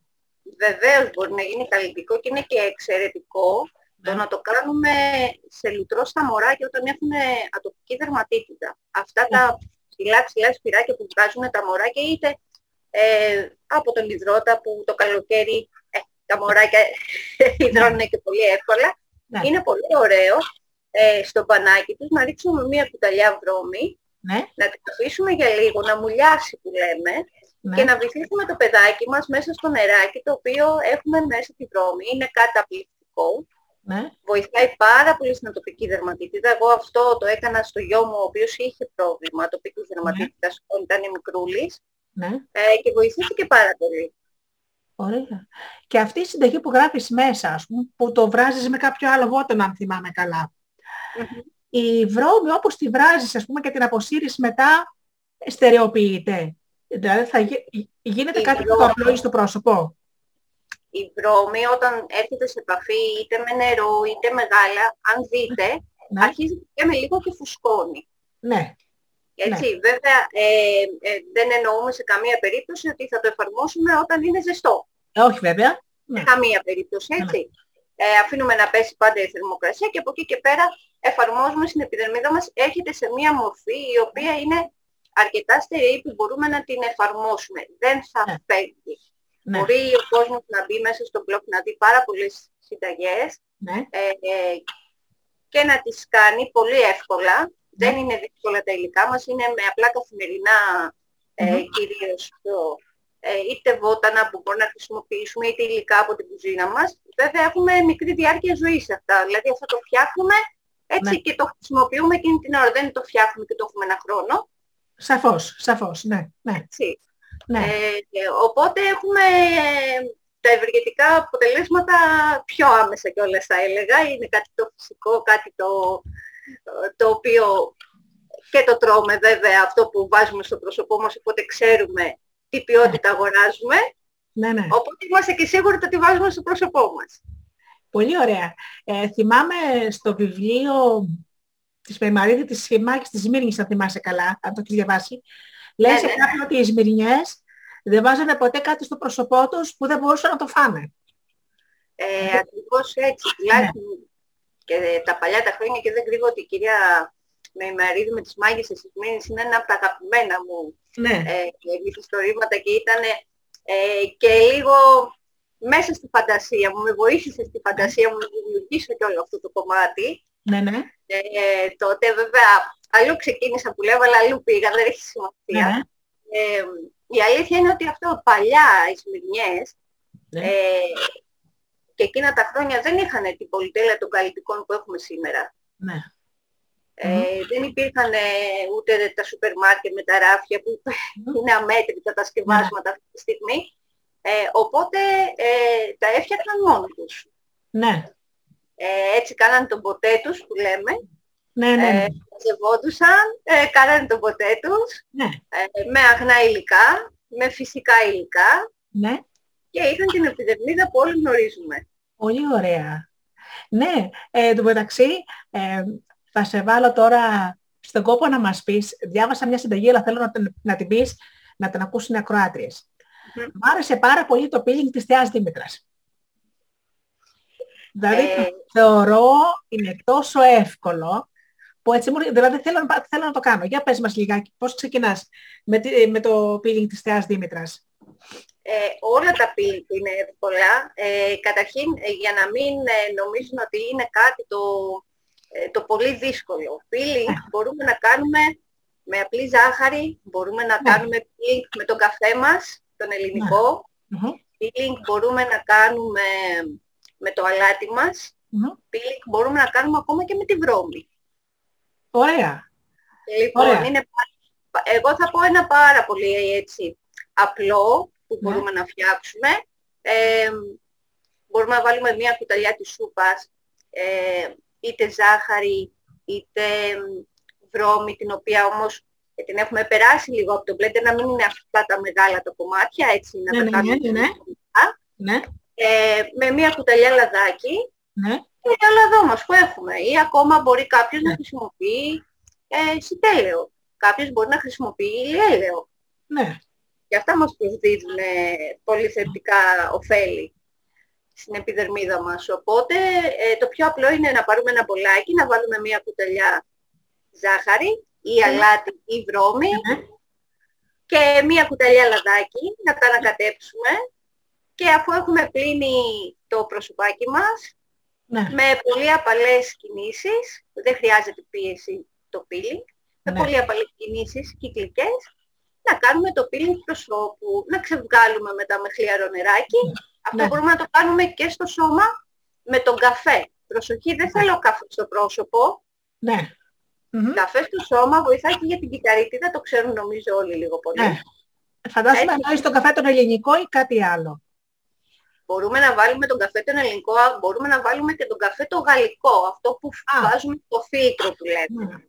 Ναι. Ναι. Μπορούμε να φτιάξουμε τον καφέ μας και αυτό που περισσεύει στο φίλτρο Ναι. να το βάλουμε σε ένα μπολάκι με λίγο λαδάκι και αφού κάνουμε το μπάνιο μας μετά να πάρουμε την ποσότητα του καφέ και με κυκλικές ανωδικές κινήσεις να το χρησιμοποιήσουμε και να καταπολεμήσουμε την κυταρίτιδά μας. Ναι. Ωραία. Ωραία. Και βλέπω ότι τα, όλα τα υλικά για το blog θα μας το πεις βέβαια και ποιο, πώς είναι η, η, η ηλεκτρονική του διεύθυνση. Βλέπω ότι απευθύνεσαι σε πολύ κόσμο, σε, κα- στον κάθε άνθρωπο, έτσι, και τα αναλύεις πάρα πολύ απλά. Δηλαδή αποκλείεται να κάνει λάθος κάποιος, φαντάζομαι, τα έχεις πάρα πολύ απλά. Ε, τα έχω απλά γιατί και εγώ έτσι απλά ξεκίνησα. Μμμ. Ε, είναι κάτι το οποίο και εγώ προσπάθησα διαβάζοντας πάντα ε, να καταλάβω, ας το πούμε, τις πιο σύνθετες ε, παρασκευές, πώς μπορώ να τις κάνω πιο απλές. Ναι, Με τα απλά υλικά που έχουμε, γιατί οι, συ- οι πολύπλοκες συνταγές έχουν και πολύπλοκα υλικά. ναι. Οπότε κατά κάποιο τρόπο ήθελα να τα κάνω λίγο Πιο πιο απλά. απλά και για μένα να ευ- διευκολύνω τη ζωή μου, ώστε να μπορώ εύκολα να τα βρω και να μπορέσω να τα χρησιμοποιήσω, αλλά και για όποιον α, ε, διαβάσει στο blog, ναι. Να μπορέσει να το χρησιμοποιήσει χωρίς να έχει κάποιο φόβο ή κάποια απορία. Πιστεύω ότι τους λύνω όλες τις απορίες μέσα στο, στο blog. ναι. Ε, οπότε, βέβαια, αν έχουν κάποια ερώτηση, κάποια απορία, μπο- μπορούν να μου γράψουν, να με ρωτήσουν, θα τους απαντήσω με μεγάλη μου χαρά. ναι. Στο blog υπάρχει το mail σου, δηλαδή που μπορεί κάποιος να σου στείλει. Βεβαίως, βεβαίως υπάρχει. Ναι. Βεβαίως υπάρχει. Ναι, ναι. Εν τω μεταξύ μας είπες ότι έχεις, πάρει, έχεις κάνει και μαθήματα αρωματοθεραπείας. Ε, Βεβαίως. πιστεύεις ότι τα αρώματα μπορούν να βοηθήσουν ε, σε κάποιο θέμα υγείας πέραν από τη χαλάρωση και να, το, να μυρίζεις όμορφα ας πούμε; Ε, σαφώς ο, όταν μιλάμε για αρωματοθεραπεία δεν μιλάμε ε, μόνο για το θέμα ε, ας το πούμε της χαλάρωσης του να μυρίσω λίγο λεβάντα και να χαλαρώσω. Ναι, Ε, είναι πολλά περισσότερα. Ε, είναι πολλά τα ωφέλη. Ε, επηρεάζει ψυχολογικά πάρα πολύ. Ε, σωματικά όταν χρησιμοποιούμε εθέρεα έλαια σε κάποια από τα σκευάσματά μας. Βέβαια αυτό θέλει μια λίγο πιο εξειδικευμένη γνώση ώστε να γνωρίζουμε το ποσοστό γιατί είναι μια πολύ συμπυκνωμένη μορφή ε, η οποία μπορεί να φέρει και το αντίθετο αποτέλεσμα όταν δεν ξέρει κάποιος να το χρησιμοποιήσει το οποίο ε, εδώ πέρα έχετε και λέμε το τερπνόμετρο του ωφελίου. Δηλαδή Ναι. και στο σώμα μας το χρησιμοποιούμε γιατί θέλουμε να αντιμετωπίσουμε κάποιο πρόβλημα, αλλά και ως φριτιστικά μας φτιάχνει και μας φέρνει σε μια τέτοια διάθεση, Ναι. ανάλογα βέβαια το τι θα χρησιμοποιήσουμε, οπότε είναι διπλά τα ωφέλη. Είναι και Ναι. στο ψυχολογικό κομμάτι, αλλά και στο σωματικό, στο εξωτερικό, ας το πούμε, στην περιποίηση στην εξωτερική. Κατάλαβα. Ναι. Ε, να δείτε σε όλα αυτά τα ωραία που γράφεις και στο blog και τα λοιπά, ε, κάνεις και κάποιο, μα- κάποιο- κάποια μαθήματα, ας το πούμε, που μπορεί κάποιος να έρθει να παρακολουθήσει, που ενδιαφέρει. Ε, ναι, κα- ε, έκανα ένα διάστημα, αυτό βέβαια ήταν προ-κορονοϊού. Τα τελευταία δύο χρόνια λόγω κορονοϊού καταλαβαίνουμε όλοι ότι δεν ήταν πολύ εφικτό γιατί ε, τα σεμινάρια γινόντουσαν διαζώσεις, διότι ε, δεν ήταν εφικτό να γίνει ε, τόσο από το Zoom ή από το Skype ή από οποιαδήποτε πλατφόρμα, διότι ε, το σκεύασμα που φτιάχνουμε το, το, το δείχνουμε εκείνη την ώρα και το φτιάχνει Μμμ. ε, ο καθένας μόνος του. ναι, ναι. Με τη βοήθεια τη δική μου εκείνη την ώρα ε, φτιάχνει το σκεύασμα μόνος του. Μμμ. Οπότε ήταν κάτι το οποίο θέλαμε να ήταν διαζώσεις, Ναι. ε, ώστε και κάποια πορεία ή κάποιο πρόβλημα σε κάποιον να δημιουργηθεί εκείνη την ώρα της Παρασκευής να μπορούμε αυτομάτως να το λύσουμε και Μμμ. να δούμε τι πώς λύνεται. Ναι. Οπότε τα τελευταία δύο χρόνια λόγω κορονοϊού δυστυχώς έχουν αναβληθεί όλα αυτά. Ναι. Ελπίζουμε τώρα να ξεκινήσουμε πάλι. Ναι, ναι, μακάρι, μακάρι, γιατί είναι νομίζω κάτι πάρα πολύ ενδιαφέρον. Ε, και είναι και μια μαγεία, ξέρεις, το να φτιάχνεις κάτι, το οποίο είναι δικό σου. Είναι σαν να Σαφώς. μαγειρέψεις ένα ωραίο φαγητό, ένα ωραίο γλυκό. Και αισθάνεσαι τόσο περήφανος μετά. για αυτό που Καταρχήν κάνεις. είναι, είναι και θέμα ψυχολογίας και μόνο το ότι φτιάχνεις κάτι για σένα. Μμμ. Βάζεις μέσα όλο το συνέστημα της φροντίδας και της αγάπης που πρέπει Μμμ. να έχεις για τον εαυτό σου. Ε, δεν μπορείς να έχεις ένα άσχημο αποτέλεσμα. Ναι. Και νομίζω ότι σαν κατασκευαστής, όταν κατασκευάζεις κάτι και βάζεις τη δημιουργικότητά σου και την αγάπη σου, είναι αυτό που φτιάχνεις, αποκτάει κατά κάποιο τρόπο ένα είδος μαγικές ιδιότητες. Δηλαδή το φαγητό είναι πάρα πολύ νόστιμο, ε, αυτό το, το καλλιτικό που θα φτιάξεις έχει πάρα πολύ καλά αποτελέσματα. Νομίζω Μα ότι- πιστεύω ότι όλα είναι λίγο πολύ μαγεία, έτσι δεν είναι; Ναι, δηλαδή αν, ναι. αν έχουμε μία άσχημη ψυχολογία και μαγειρέψουμε, ε, μπορεί να έχουμε κάνει το ίδιο φαγητό 100 φορές. Αν Ναι. όμως έχουμε μια άσχημη ψυχολογία μπορεί κάτι να μην μας πάει καλά. Άσχετα αν το έχουμε κάνει πολλές φορές. Κάπως έτσι είναι και το καλλιτικό μας. ναι. Όταν δεν έχουμε ψυχολογία, δεν θα πετύχουμε ένα πολύ πολύ άρτιο αποτέλεσμα. Μμμ. Όταν όμως ψυχολογικά και μόνο η χαρά που μας δίνει το ότι θα φτιάξουμε κάτι δικό μας, ναι. το ότι η κρέμα μας π.χ. ή η αληθή μας είναι από τα ίδια μας τα χέρια και το καταφέραμε να το κάνουμε με πολύ απλά πράγματα, μας χαροποιεί τόσο πολύ, μας ε, δημιουργεί την αίσθηση το ότι μπορώ να το κάνω κι εγώ, γιατί όχι. Ναι. Δεν είναι δύσκολο, αλήθεια μπορούμε να το κάνουμε όλοι. Πολύ ωραία. Ναι. Πάρα πολύ καλό. Ε, πολύ εύκολα μπορούμε να κάνουμε ας πούμε και ένα λιμπάλ για τα χιλάκια μας. Το Όταν διάβασα μπορούμε να αυτό. κάνουμε- Τι καλό όταν αυτό μπορούμε- το lip balm, ναι. Λοιπόν, όταν μπορούμε να κάνουμε την κεραλιφή μας, αυτομάτως μπορούμε να κάνουμε και ένα λιμπάλ. Εκεί πέρα Ναι. απλά αλλάζουν λίγο οι ποσότητες του κεριού, του λαδιού κτλ. Ναι. Ε, δεν είναι δύσκολο. Είναι που λέμε μέχρι να ξεκινήσουμε. Μόλις ξεκινήσουμε, μετά όλα παίρνουν ροή. Ροή. Ναι. Τι ωραία. Λοιπόν, θα σα ρωτήσω και κάτι, κανένα δύο ερωτήσεις, ας πούμε, κάπως ειδικές, τέλος πάντων. Θέλω να πω, ας πούμε, ε, όταν έχει κάποιος, ε, ας πούμε, ένα θέμα κνισμού, ενώ Πάει. αλλαγικής φύσεως, έτσι, Μμμ. ε, τι βότανο, τι μπορείς να βάλεις, ας πούμε, για να ησυχάσεις λιγάκι από τη φαγούρα. Βασικά θα πρέπει να ξέρουμε Μμ. αρχικά από τι προήλθε. Είναι Μμμ. κάτι το οποίο προήλθε από κάποια αλλεργία φαγητού ή ε, κάτι που ήπιαμε Ναι, ναι. πρέπει να ξέρουμε από τι δημιουργήθηκε. Και Ναι. συνήθως για αρχή ε, το σως που λέμε βάζουμε ας πούμε μία κεραλιφούλα το οποίο να περιέχει λάδι καλέτουλας ή Α, λάδι λεβάντας. Ναι. Είναι πάρα πολύ ε, καταπραγητικά ναι. το δέρμα. Ε, βοηθάει πάρα πολύ στο να αντιμετωπίσει το κλεισμό και, η, και η καλέντουλα έχει πάρα πολύ, πολύ, πολύ ελάχιστες πιθανότητες να δημιουργήσει κάποια αλλεργία σε κάποιον.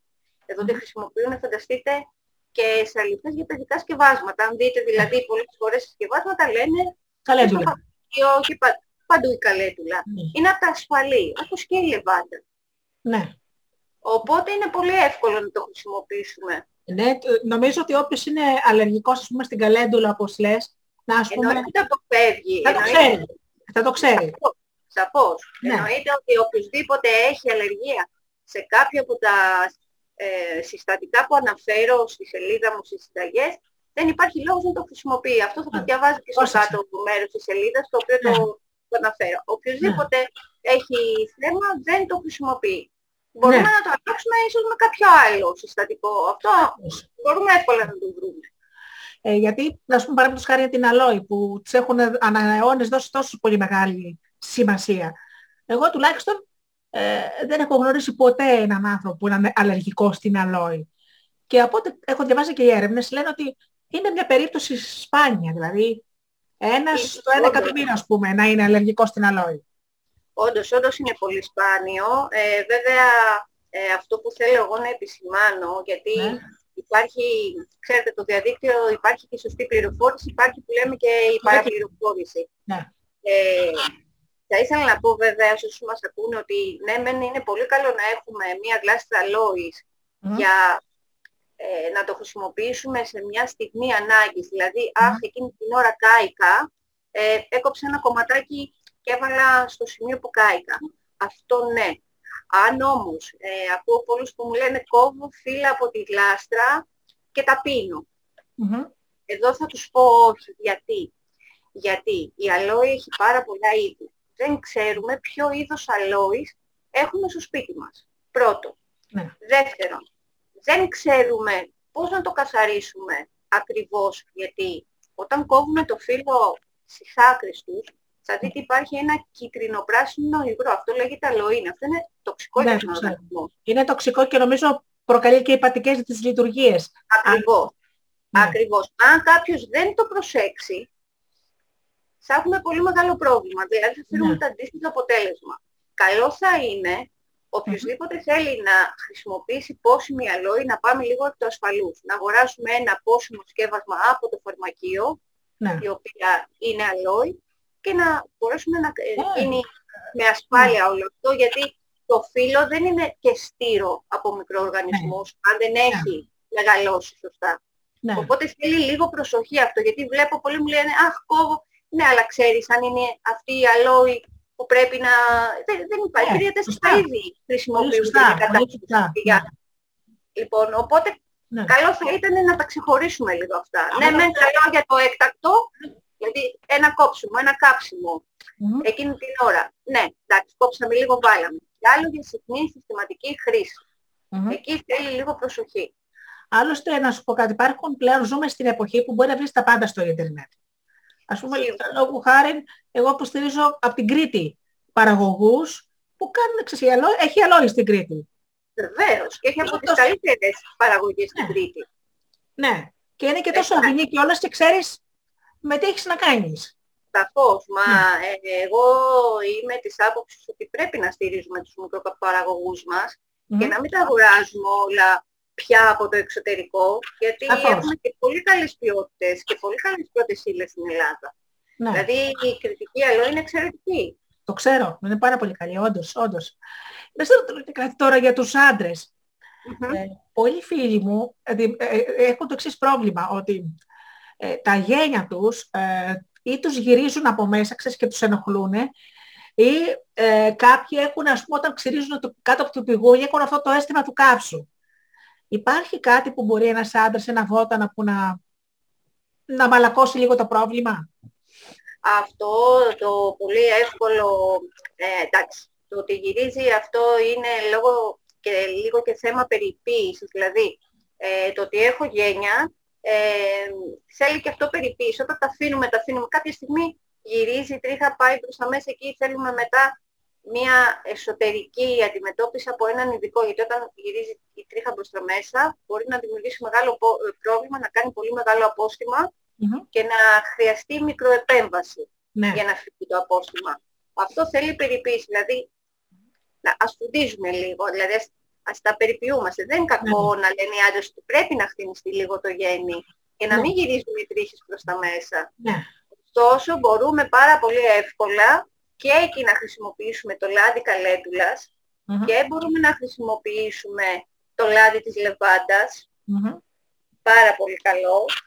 Ε, μπορούμε και την ε, αλόη μας ακόμα να βοηθηθούμε, ιδίως καμιά φορά που ξυρίζονται οι άντρες και κάνουν αυτές τις κοκκινίλες στον ερεθισμό. Ναι, ναι, αυτό που- που και τους Αυτό. καίνε κιόλας. Και τους καίνε, ναι. Μπορούμε να βάλουμε και την αλόη μας εκεί πέρα, γιατί όχι. Ναι, ναι. Πολύ ωραία. Δηλαδή, σου πω, ε, είναι τόσο πολλά ωραία τα πράγματα που έχεις. Ε, ήρθε η ώρα, πες μας για το, το blog, τι διεύθυνση έχει. Ε, το blog λέγεται ποτέ, Μμμ. ε, έτσι λέγεται και η σελίδα στο facebook που μπορούν να με βρούνε. Ναι. Ε, οπότε αν μπουν και στο facebook και γράψουν ποτέ θα μπορούν να βρουν και κατευθείαν και τη διεύθυνσή μας. Το, η διεύθυνση του blog είναι ε, το ποτέ.blogspot.com Ωραία. ε, και η σελίδα βέβαια ε, η ανάλογη λέγεται ποτέ είπαμε και στο facebook. και βέβαια και, στο, και την προσωπική μου σελίδα αν θέλουν να μου κάνουν έτοιμα και να Ναι. τους κατευθύνω εγώ μετά από εκεί και πέρα Ωραία. που μπορούν να δουν. Ωραία, εγώ άλλωστε και στη, ε, στην ανακοίνωση της εκπομπής ε, ε, βάζω και το mail σου, γιατί μπορεί κάποιος να θέλει να σε ρωτήσει κάτι πιο προσωπικό. Βεβαίως, εννοείται και με μεγάλη μου χαρά ε, ξέρουν όλοι πάρα πολύ και όσοι με γνωρίζουν ότι απαντώ σε όλους. Ναι, Δεν έχω κανένα πρόβλημα και σε οτιδήποτε χρειαστούν ε, είμαι δίπλα τους. πολύ ωραία. Ε, υπάρχουν, ε, ε, ας πούμε, βότανα για, για το πρόβλημα της πετηρίδας που... Γιατί και το κεφάλι μας επιδερμίδα είναι. Βεβαίως υπάρχει. Υπάρχει το δεντρολίβανο, υπάρχει... Αλήθεια. Βεβαίως. Ναι, Υπάρχει- τι ωραία. Είναι πάρα πολύ. Δηλαδή ε, είναι από τα, από τα καλύτερα βότανα το δεντρολίβανο, η τσουκνίδα, Ναι. ε, η- η μέντα. Η μέντα, ε. Βεβαίως.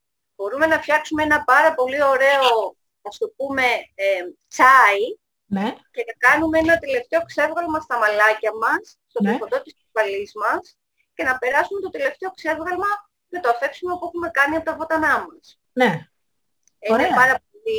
και δεν χρειάζεται ε, έπειτα να ξεβγάλουμε. ναι.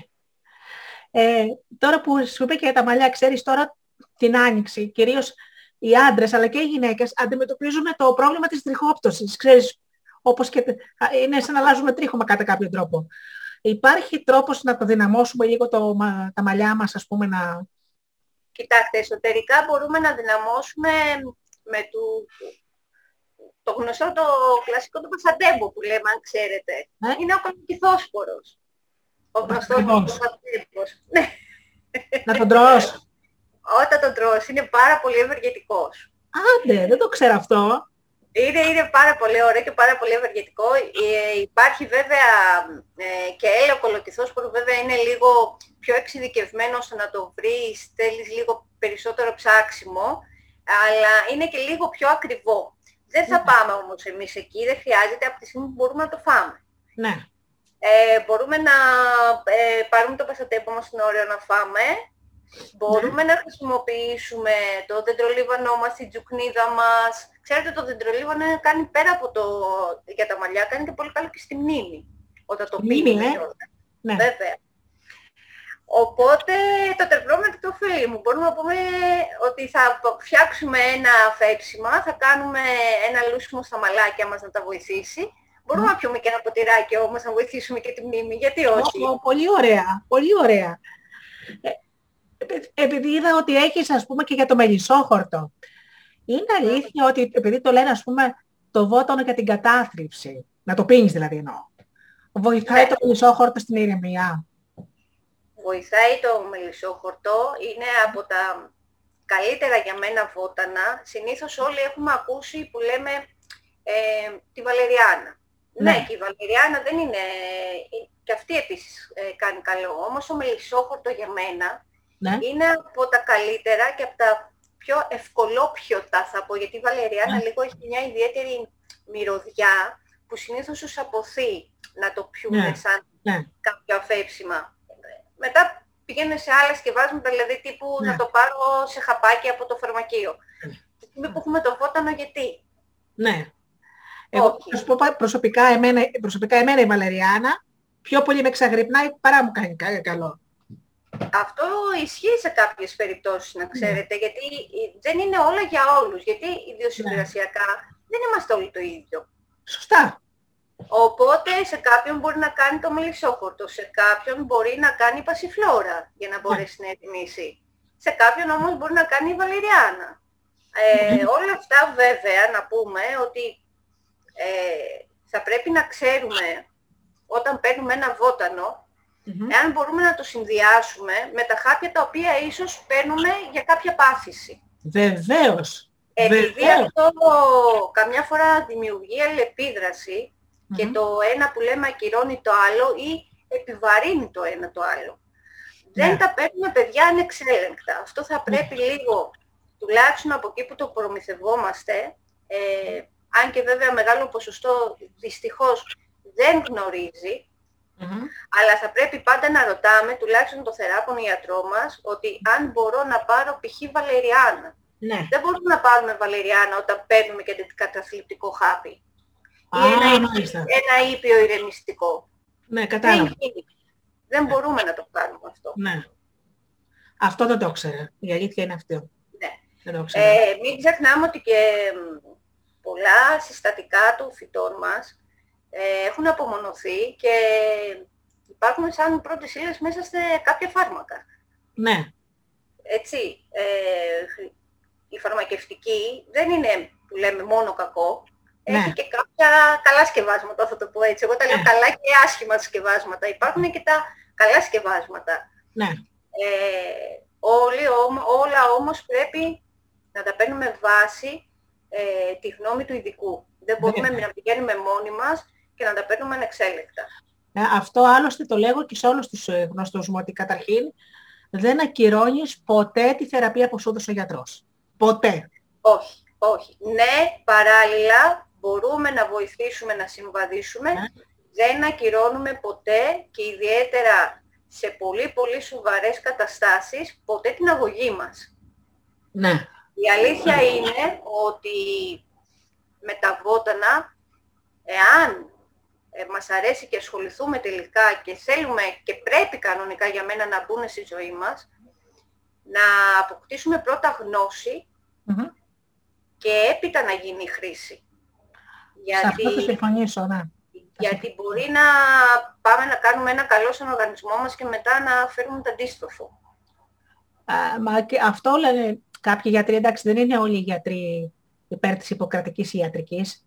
Ευτυχώς ο δικός μου γιατρός είναι, αλλά φοβούνται τις παρενέργειες. Δηλαδή είναι κάποιοι που έχουν κάνει αυτό, ακριβώς, αυ- αυτό ακριβώς που λες.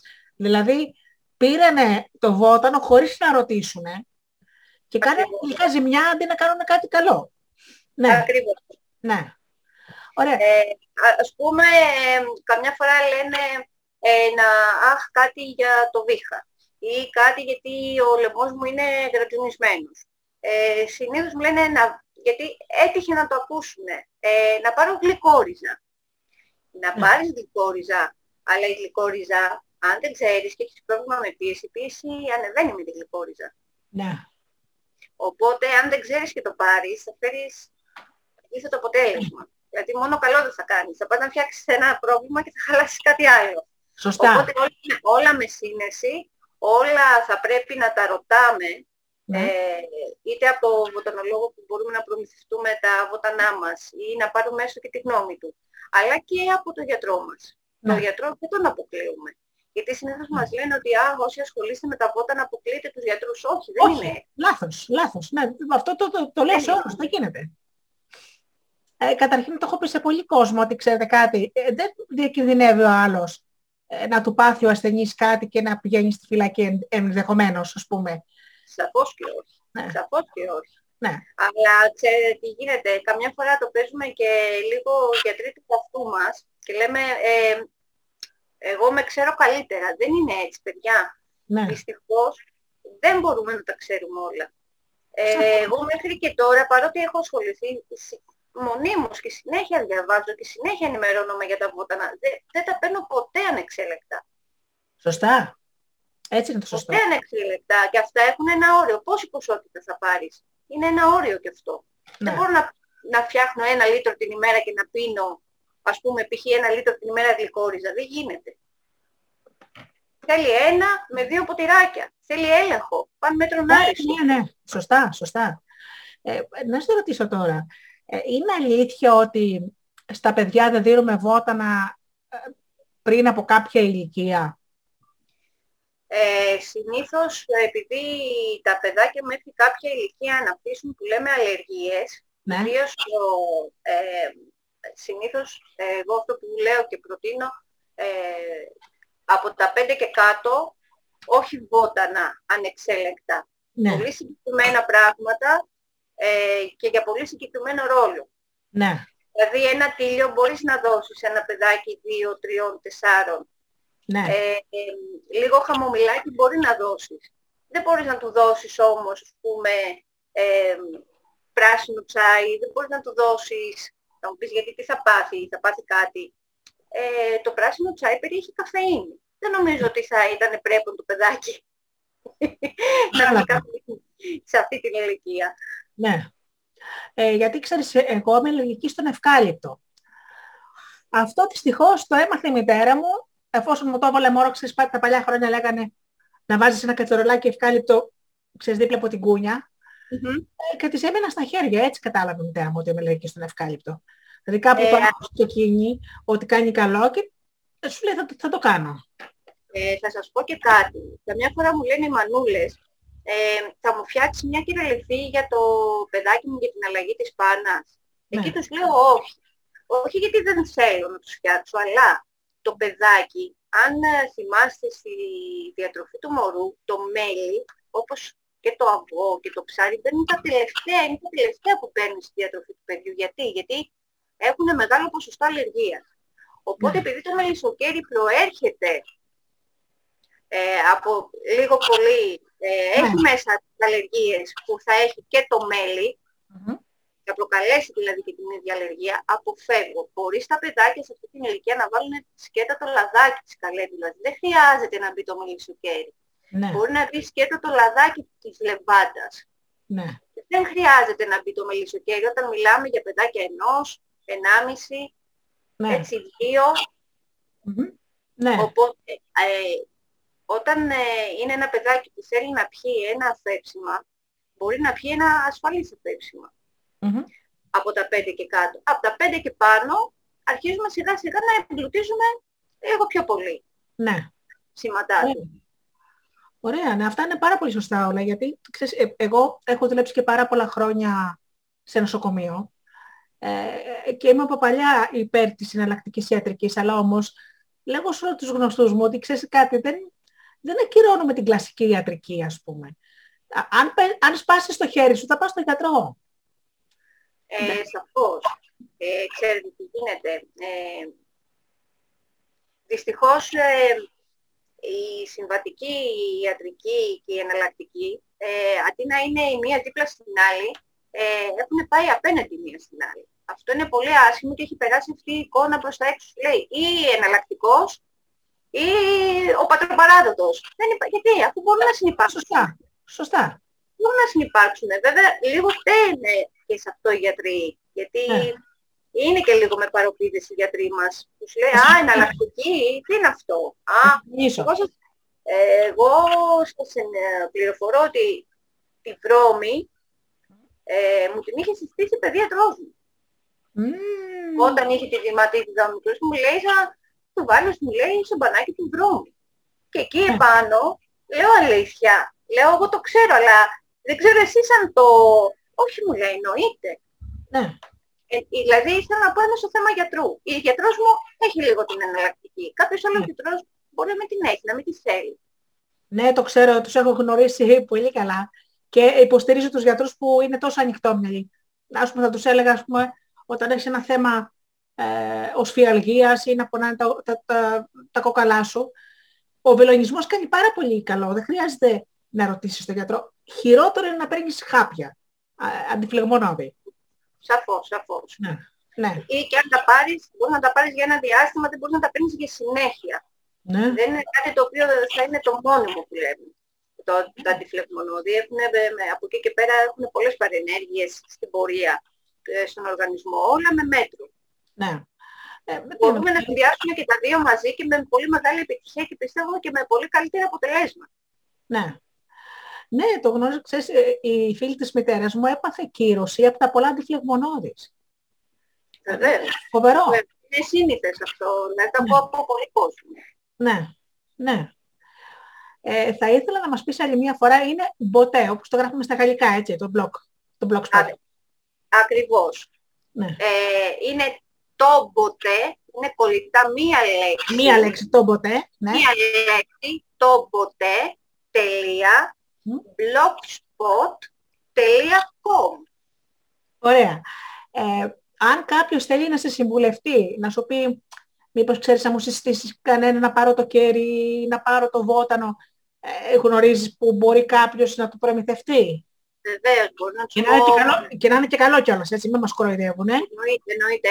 Εγώ καταρχήν συνεργάζομαι, οι πρώτες μου ύλες είναι, επειδή τις χρησιμοποιώ και στην οικογένειά μου, την πρωτίστως και στα παιδάκια μου, ε, κοιτάω οι πρώτες ύλες να είναι αγνές και να ξέρω ότι γίνεται με ορθό τρόπο και η συλλογή των βοτάνων Ναι. ε, και ακόμα και για το μελισσοκέρι να ξέρω ότι αυτό που θα πάρω ότι είναι ποιότητας και δεν είναι νοθευμένο. Ναι, ναι. Οπότε μπορούν, θα τους ε, πω και για προμηθευτές, θα τους πω που μπορούν να βρουν και λίγο πιο εξειδικευμένα υλικά αν θέλουν να προχωρήσουν τις παρασκευές τους. Να τους Ναι. προτείνω βοτανολόγους γιατί όχι. Ωραία. Να, να προσφέρω τις γνώσεις μου όπου μπορώ γιατί όχι. Με μεγάλη μου χαρά. Πολύ ωραία. Πάρα πολύ ωραία.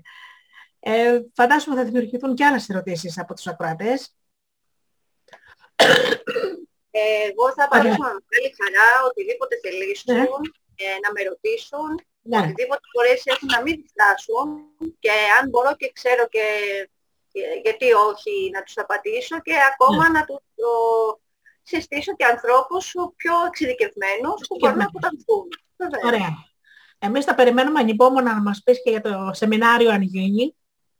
Ε, έτσι κι αλλιώς ενημερωθείτε γιατί θα τα ανεβάσω και στη σελίδα μου. Ναι. Ε, ε, οπότε και στην προσωπική μου βέβαια σελίδα αλλά και στη σελίδα του ποτέ.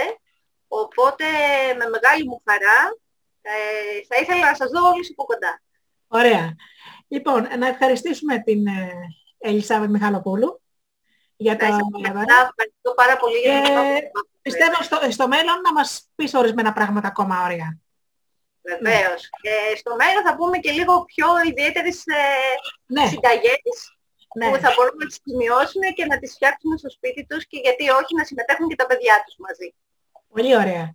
Λοιπόν, να ευχαριστήσω πολύ την κυρία Ελισάβετ Μιχαλοπούλου και στο, στο επανακούιν, όχι στο πανηδίν, στο επανακούιν. Ευχαριστώ Να είστε πολύ. καλά. Ευχαριστώ και εγώ.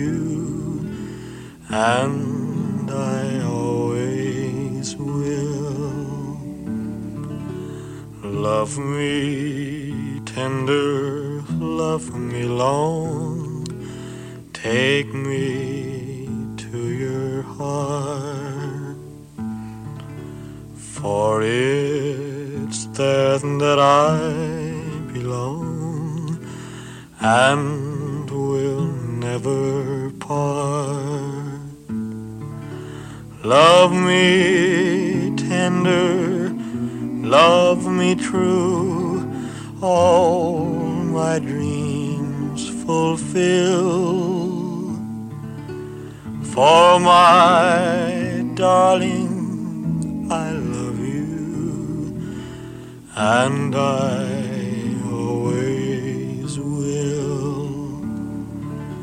Love me tender, love me dear, tell me you are mine.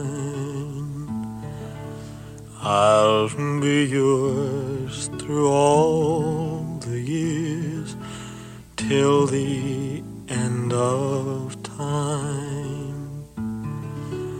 Love me tender, love me true, all my dreams fulfill. For my darling, I love you, and I always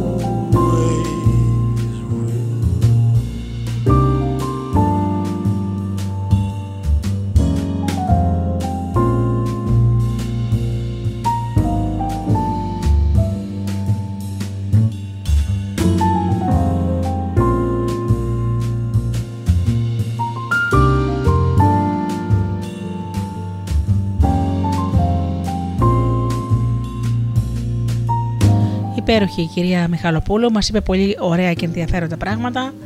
Να υπενθυμίσω ότι άλλη μια φορά ότι μας ε, ε, χαρίζει καλλιτικά για τους ε, ακροατές.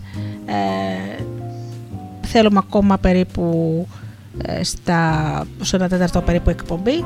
Προς το τέλος της εκπομπής θα ανακοινώσω και το όνομα του νικητή που θα γίνει κατόπιν κλήρωσης. Να συνεχίσω λοιπόν ε, με το βιβλίο του Ναπολέον Χιλ.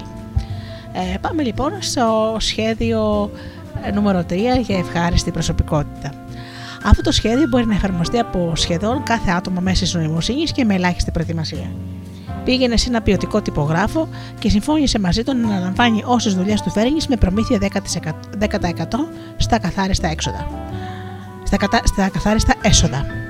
Ύστερα πήγαινε σε μεγάλες εταιρείες γραφικών τεχνών και πάρε δείγματα από ό,τι έχουν.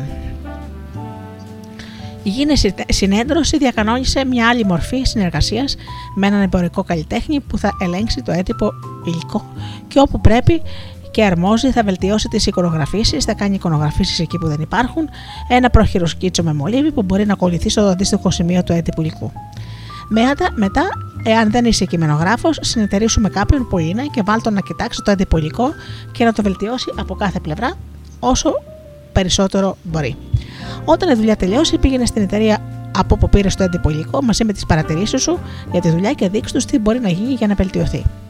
Όμως, μην πεις τίποτα για την αμοιβή σου, ώσπου να δείξεις τόσο ε, πόσο πολύ μπορείς να βελτιώσεις το έντυπο υλικό τους. Μάλλον θα πάρεις ολόκληρη τη δουλειά αυτής της εταιρείας προσφέροντας τέτοιες υπηρεσίες για την κάθε εκτυπωτική εργασία της. Εάν κάνεις τη δουλειά σωστά, σύντομα θα έχεις όση δουλειά μπορείτε να διαχειριστείτε ο εμπορικός καλλιτέχνης, ο κειμενογράφος και εσύ. Θα σου απέφερε εσένα προσωπικά 5.000 δολάρια το χρόνο. Στα πλάνα που αναφέραμε, ό- ό,τι μπορείς να κερδίσεις από τη δουλειά άλλων θα είναι το νόμιμο κέρδος, κέρδος που σου αξίζει για την ικανότητά σου να οργανώνεις και να συνδυάζεις τα απαραίτητα ταλέντα και ικανότητες με τις οποίες θα παρέχεις ικανοποιητικές υπηρεσίες. Εάν ασχοληθείς με την αγορά παιχνιδιών, θα έχεις δικαίωμα στα κέρδη της δουλειάς εκείνων που θα κατασκευάζουν επειδή θα έχουν δουλειά χάρη στην ικανότητά σου. Είναι κάτι παραπάνω από πιθανό πως το μυαλό και η ικανότητά σου, όταν προσταθούν σε εκείνα όσων δουλεύουν για σένα ή με εσένα, θα αυξήσουν κατά πολύ την κερδοφορία τους ακόμα και μέχρι το σημείο να μην έχουν πρόβλημα να δουν εσένα να βγάζεις ένα μικρό ποσό από τις προσπάθειές τους, επειδή δεν θα εξακολουθούν να κερδίζουν περισσότερα από όσα θα κέρδιζαν χωρίς τη δική σου καθοδήγηση. Είσαι διατεθειμένος να ακολουθήσεις ένα από αυτά τα σχέδια και να βγάλεις κέρδος. Δεν βλέπεις κάτι, στραβ... δεν βλέπεις κάτι στραβό. Εάν είσαι υπάλληλος και δουλεύεις για άλλον ή για εταιρεία, άραγε ο εργοδότης σου ή διευθυντής σου με την ικανότητά του να οργανώνει, να χρηματοδοτεί κτλ. δεν αυξάνει και τις δικές σου απολαυέ. Θέλεις να πάψεις να είσαι υπάλληλος και να γίνεις αφεντικό; Δεν σε κατηγορώ. Σχεδόν κάθε φυσιολογικό άτομο θέλει να κάνει το ίδιο. Το πρώτο βασι... καλύτερο βήμα ε, προς αυτή την κατεύθυνση είναι να εξυπηρετήσεις την εταιρεία ή τον εργοδότη σου, όμως όπως θα ήθελες να σε εξυπηρετήσουν και σένα, εάν έσουν εσύ ο εργοδότης ή ο επικεφαλής μιας εταιρείας. Ποιοι είναι σήμερα οι μεγάλοι εργοδότες που μπορούν να βοηθήσουν, Μήπως τα πλουσιόπεδα που κληρονόμησαν την υψηλή τους θέση, με κανένα τρόπο. Είναι οι άντρες και οι γυναίκες που αναρχήθηκαν ψηλά ξεκινώντας από την πλέον ταπεινή δουλειά. Άντρες και γυναίκες που δεν είχαν περισσότερες ευκαιρίες από σένα βρίσκονται στη θέση, στις θέσεις που έχουν επειδή η ανώτερη ικανότητά τους τους βοηθούσε έξυπνα να διευθύνουν τους άλλους. Μπορείς και εσύ να αποκτήσεις την ικανότητα αυτή εάν προσπαθήσεις. Στην πόλη που ζεις υπάρχουν άνθρωποι που μάλλον θα ωφεληθούν γνωρίζοντάς σε και που αναμφίβολα θα σε ωφελήσουν ανταποδίδοντας. Κάπου στην πόλη ζει ο κύριος Τάδε που θέλει να πουλήσει τον μπακαλικό του για να ανοίξει κινηματογράφο. Κάπου αλλού θα μένει ο κύριος Δίνα που έχει κινηματογράφο και θέλει να το ανταλλάξει με μπακαλικό. Μπορείς να τους φέρεις σε επαφή; Εάν μπορέσεις, θα εξυπηρετήσεις και τους δυο και θα κερδίσεις κι εσύ μια πολύ ωραία αμοιβή. Στην πόλη σου υπάρχουν άτομα που ζητούν προϊόντα που καλλιεργούνται σε αγροκτήματα στις γύρω κοινότητε. Σε αυτά τα αγροκτήματα υπάρχουν αγρότες που καλλιεργούν προϊόντα, τα οποία θέλουν να πουλήσουν σε εκείνους που ζουν στην πόλη. Εάν μπορέσεις να βρεις έναν τρόπο να μεταφέρεις τα προϊόντα του αγροκτήματος κατευθείαν από την φάρμα στην πόλη ή στον αστικό καταναλωτή, θα βοηθήσεις τον αγρότη να κερδίσει περισσότερα από τα προϊόντα του και τον καταναλωτή να αποκτήσει τα προϊόντα αυτά φθηνότερα. Ενώ θα υπάρχει περιθώριο να πληρωθείς για την επινοητικότητά σου να συντομεύσεις τη διαδρομή μεταξύ παραγωγού και καταναλωτή. Με την ευρία έννοια στις δουλειές υπάρχουν δύο κατηγορίες ανθρώπων. Οι παραγωγοί και οι καταναλωτές. Η τάση αυτής της εποχής είναι να βρεθεί τρόπος να συναντιούνται χωρίς πολλούς μεσάζοντες. Βρει λοιπόν έναν τρόπο να συντομεύσεις τη διαδρομή μεταξύ παραγωγού και καταναλωτή και θα βρεις ένα πλάνο να βοηθήσεις και τους δυο, ενώ ταυτόχρονα θα κερδίσει κι εσύ. Όποιος δουλεύει αμείβεται αντίστοιχα. Εάν δημιουργήσεις ένα τέτοιο πλάνο, σου αξίζει ένα καλό ποσοστό από όσα θα εξοικονομήσεις για τον καταναλωτή και επίσης ένα καλό ποσοστό από όσα θα βγάλεις για τον παραγωγό. Σε προειδοποιώ πάντως πως όποιο πλάνο και να δημιουργήσεις για να βγάλεις χρήματα, καλύτερα να φροντίσεις να περικόπτει λίγο από το κόστος στον καταναλωτή αντί να προσθέσεις κάτι σε αυτό το κόστος.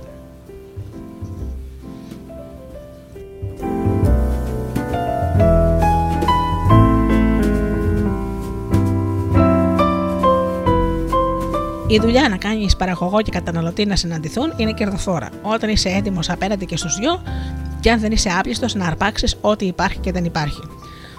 Το Αμερικάνικο κοινό είναι αξιοθαύμαστα απομονωτικό με τους κερδοσκόπους.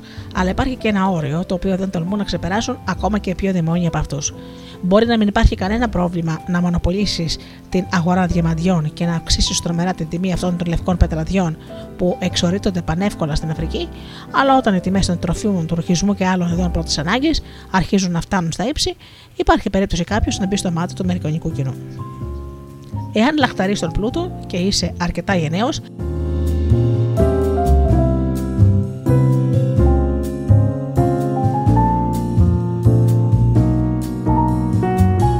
είσαι αρκετά γενναίος για να αναλάβεις την ευθύνη που τον συνοδεύει, αντίστρεψε την συνηθισμένη μέθοδο να τον αποκτάς και πρόσφερε τα αγαθά και τα προϊόντα σου στη, στη χαμηλότερη δυνατή τιμή αντί να εξεζουμίζει ό,τι μπορείς. Ο Φόρντ ανακάλυψε ότι ήταν κερδοφόρο να πληρώνει τους εργαζόμενού του όχι, ως, όχι όσο λιγότερα μπορούσε, αλλά όσα περισσότερο του επέτρεπαν τα κέρδη του. Ανακάλυψε επίσης ότι ήταν κερδοφόρο να μειώσει την τιμή του αυτοκινήτου στον πελάτη, ενώ, ενώ άλλοι βιομήχανοι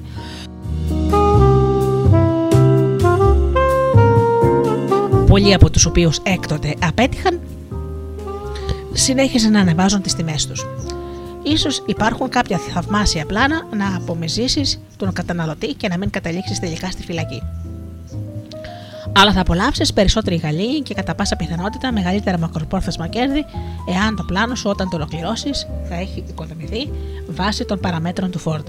Θα έχεις ακούσει να κακολογούν συνέχεια τον John Rockefeller, αλλά οι περισσότερες από αυτές τις κακεντρέχειες προήλθαν από καθαρή ζήλια εκ μέρους εκείνων που θα ήθελαν να έχουν τα λεφτά του, αλλά που δεν διαθέτουν καμία ικανότητα να τα κερδίσουν. Ανεξάρτητα τι γνώμη έχεις για, το, για τον Ροκφέλλερ, μην ξεχνάς ότι έρχεσαι σαν ταπεινός λογιστάκος και σκαρφάρωσε λίγο-λίγο στην κορυφή της συσσόρευσης του χρήματος, χάρη στην ικανότητά του να οργανώνει και να κατευθύνει τους άλλους και λιγότερο ικανούς με έξυπνο τρόπο. Ο συγγραφέας θυμάται όταν έπρεπε να πληρώνει 25 cents το γαλόνι το φωτιστικό πετρέλαιο και να βαδίζει 3 χιλιόμετρα μέσα στο λιπήρι για να το μεταφέρει σε σπίτι με τενεκέ. Τώρα τα βετιοφόρα του Λοκφέρε το φέρνουν στο σπίτι τους, στην πόλη, στο αγρόκτημα, με ποσό ελάχιστα παραπάνω από το μισό. Ποιος έχει δικαίωμα να φθονεί τα εκατομμύρια του Λοκφέρε που μείωσε την τιμή ενός αναγκαίου αγαθού, θα μπορούσε κάλλιστα να έχει αυξήσει την τιμή του φωτιστικού πετρελαίου στο μισό δολάριο.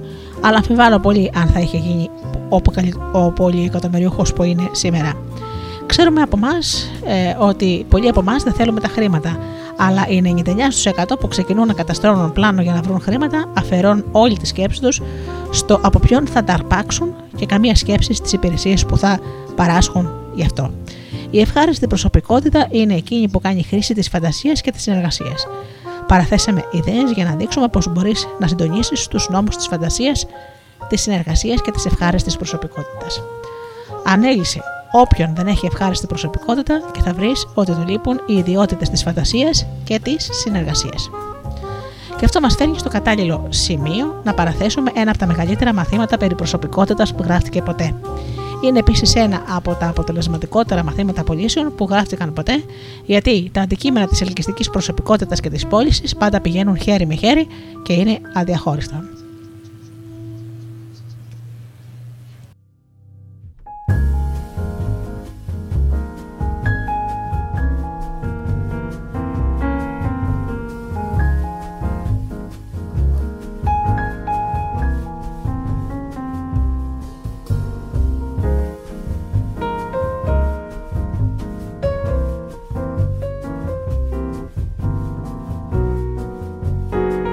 Υπενθυμίσω για μία φορά ότι τα βιβλία του Ναπολέον Χιλ, ε, ο νόμος της επιτυχίας και διάφορα άλλα πολύ ενδιαφέροντα βιβλία κυκλοφορούν από το Ινστιτούτο ε, Law of Success ε, που έχουν και το copyright σε συνεργασία με το Napoleon Hill Foundation και στην Ελλάδα κυκλοφορούν δύο τόμοι και άλλα πολλά αξιόλογα βιβλία στην την οποία μετάφραση είχε κάνει ο Θανάσης Βέμπος.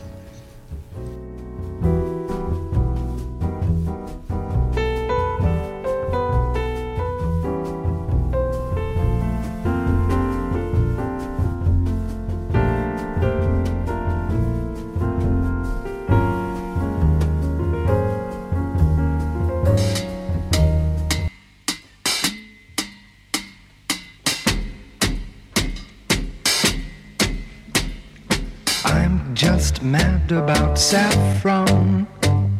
El saffron's mad about me. I'm just mad about saffron. She's just mad about me. They call me mellow yellow, quite rightly. They call me mellow yellow, quite rightly. They call me mellow yellow.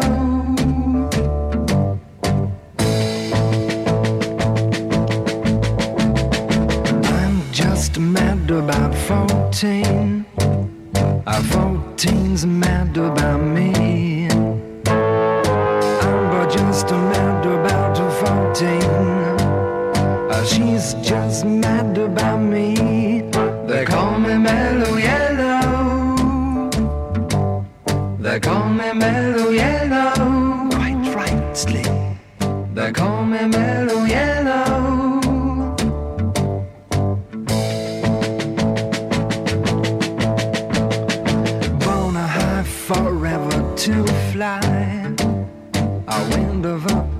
Born a high forever to fly. If you want your cup, I will fill. They call me mellow yellow, quite rightly. They call me mellow yellow, quite rightly. They call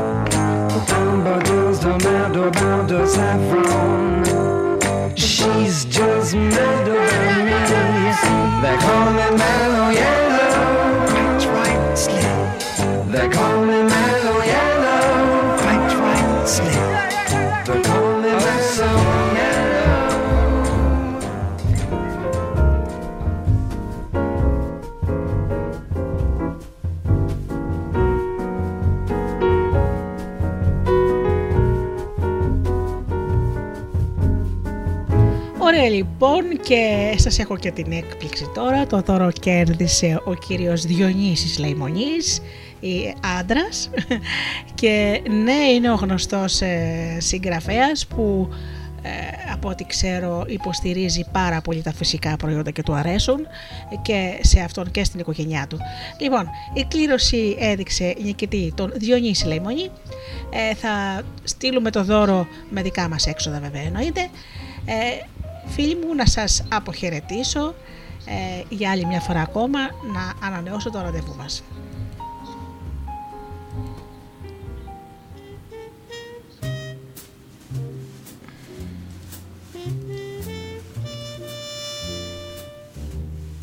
Ανανεώνω λοιπόν το ραντεβού μας την επόμενη Παρασκευή ε, στις 8 το βράδυ όπως πάντα. Ε, την επόμενη Παρασκευή θα έχω ένα πολύ μεγάλο αφιέρωμα. Ε, θα κάνω ένα διήμερο αφιέρωμα στην γενοκτονία των ποντίων. Ε, σας έχω την Παρασκευή ε, αποσπάσματα από το βιβλίο του Καλπούζου Σέρα είναι ένα εξαιρετικό βιβλίο και το Σάββατο την επόμενη μέρα θα σας έχω ποντιακά παραμύθια βεβαίως με την ανάλογη μουσική. Σας καλώ λοιπόν ε, Παρασκευή 8 το βράδυ να, ακούσουμε το, να ακούσετε το αφιέρωμα στον πόντο και Σάββατο 10 το πρωί την επόμενη μέρα. Αγαπημένοι μου φίλοι, σας ευχαριστώ θερμά ε, για αυτές τις δύο ώρες που ήσασταν εδώ μαζί μου στο στούντιο Δέλτα. Σας εύχομαι να περνάτε καλά, να είστε καλά και αγαπήστε τον άνθρωπο που βλέπετε κάθε μέρα στον καθρέφτη. Καλό σας βράδυ. Thank you.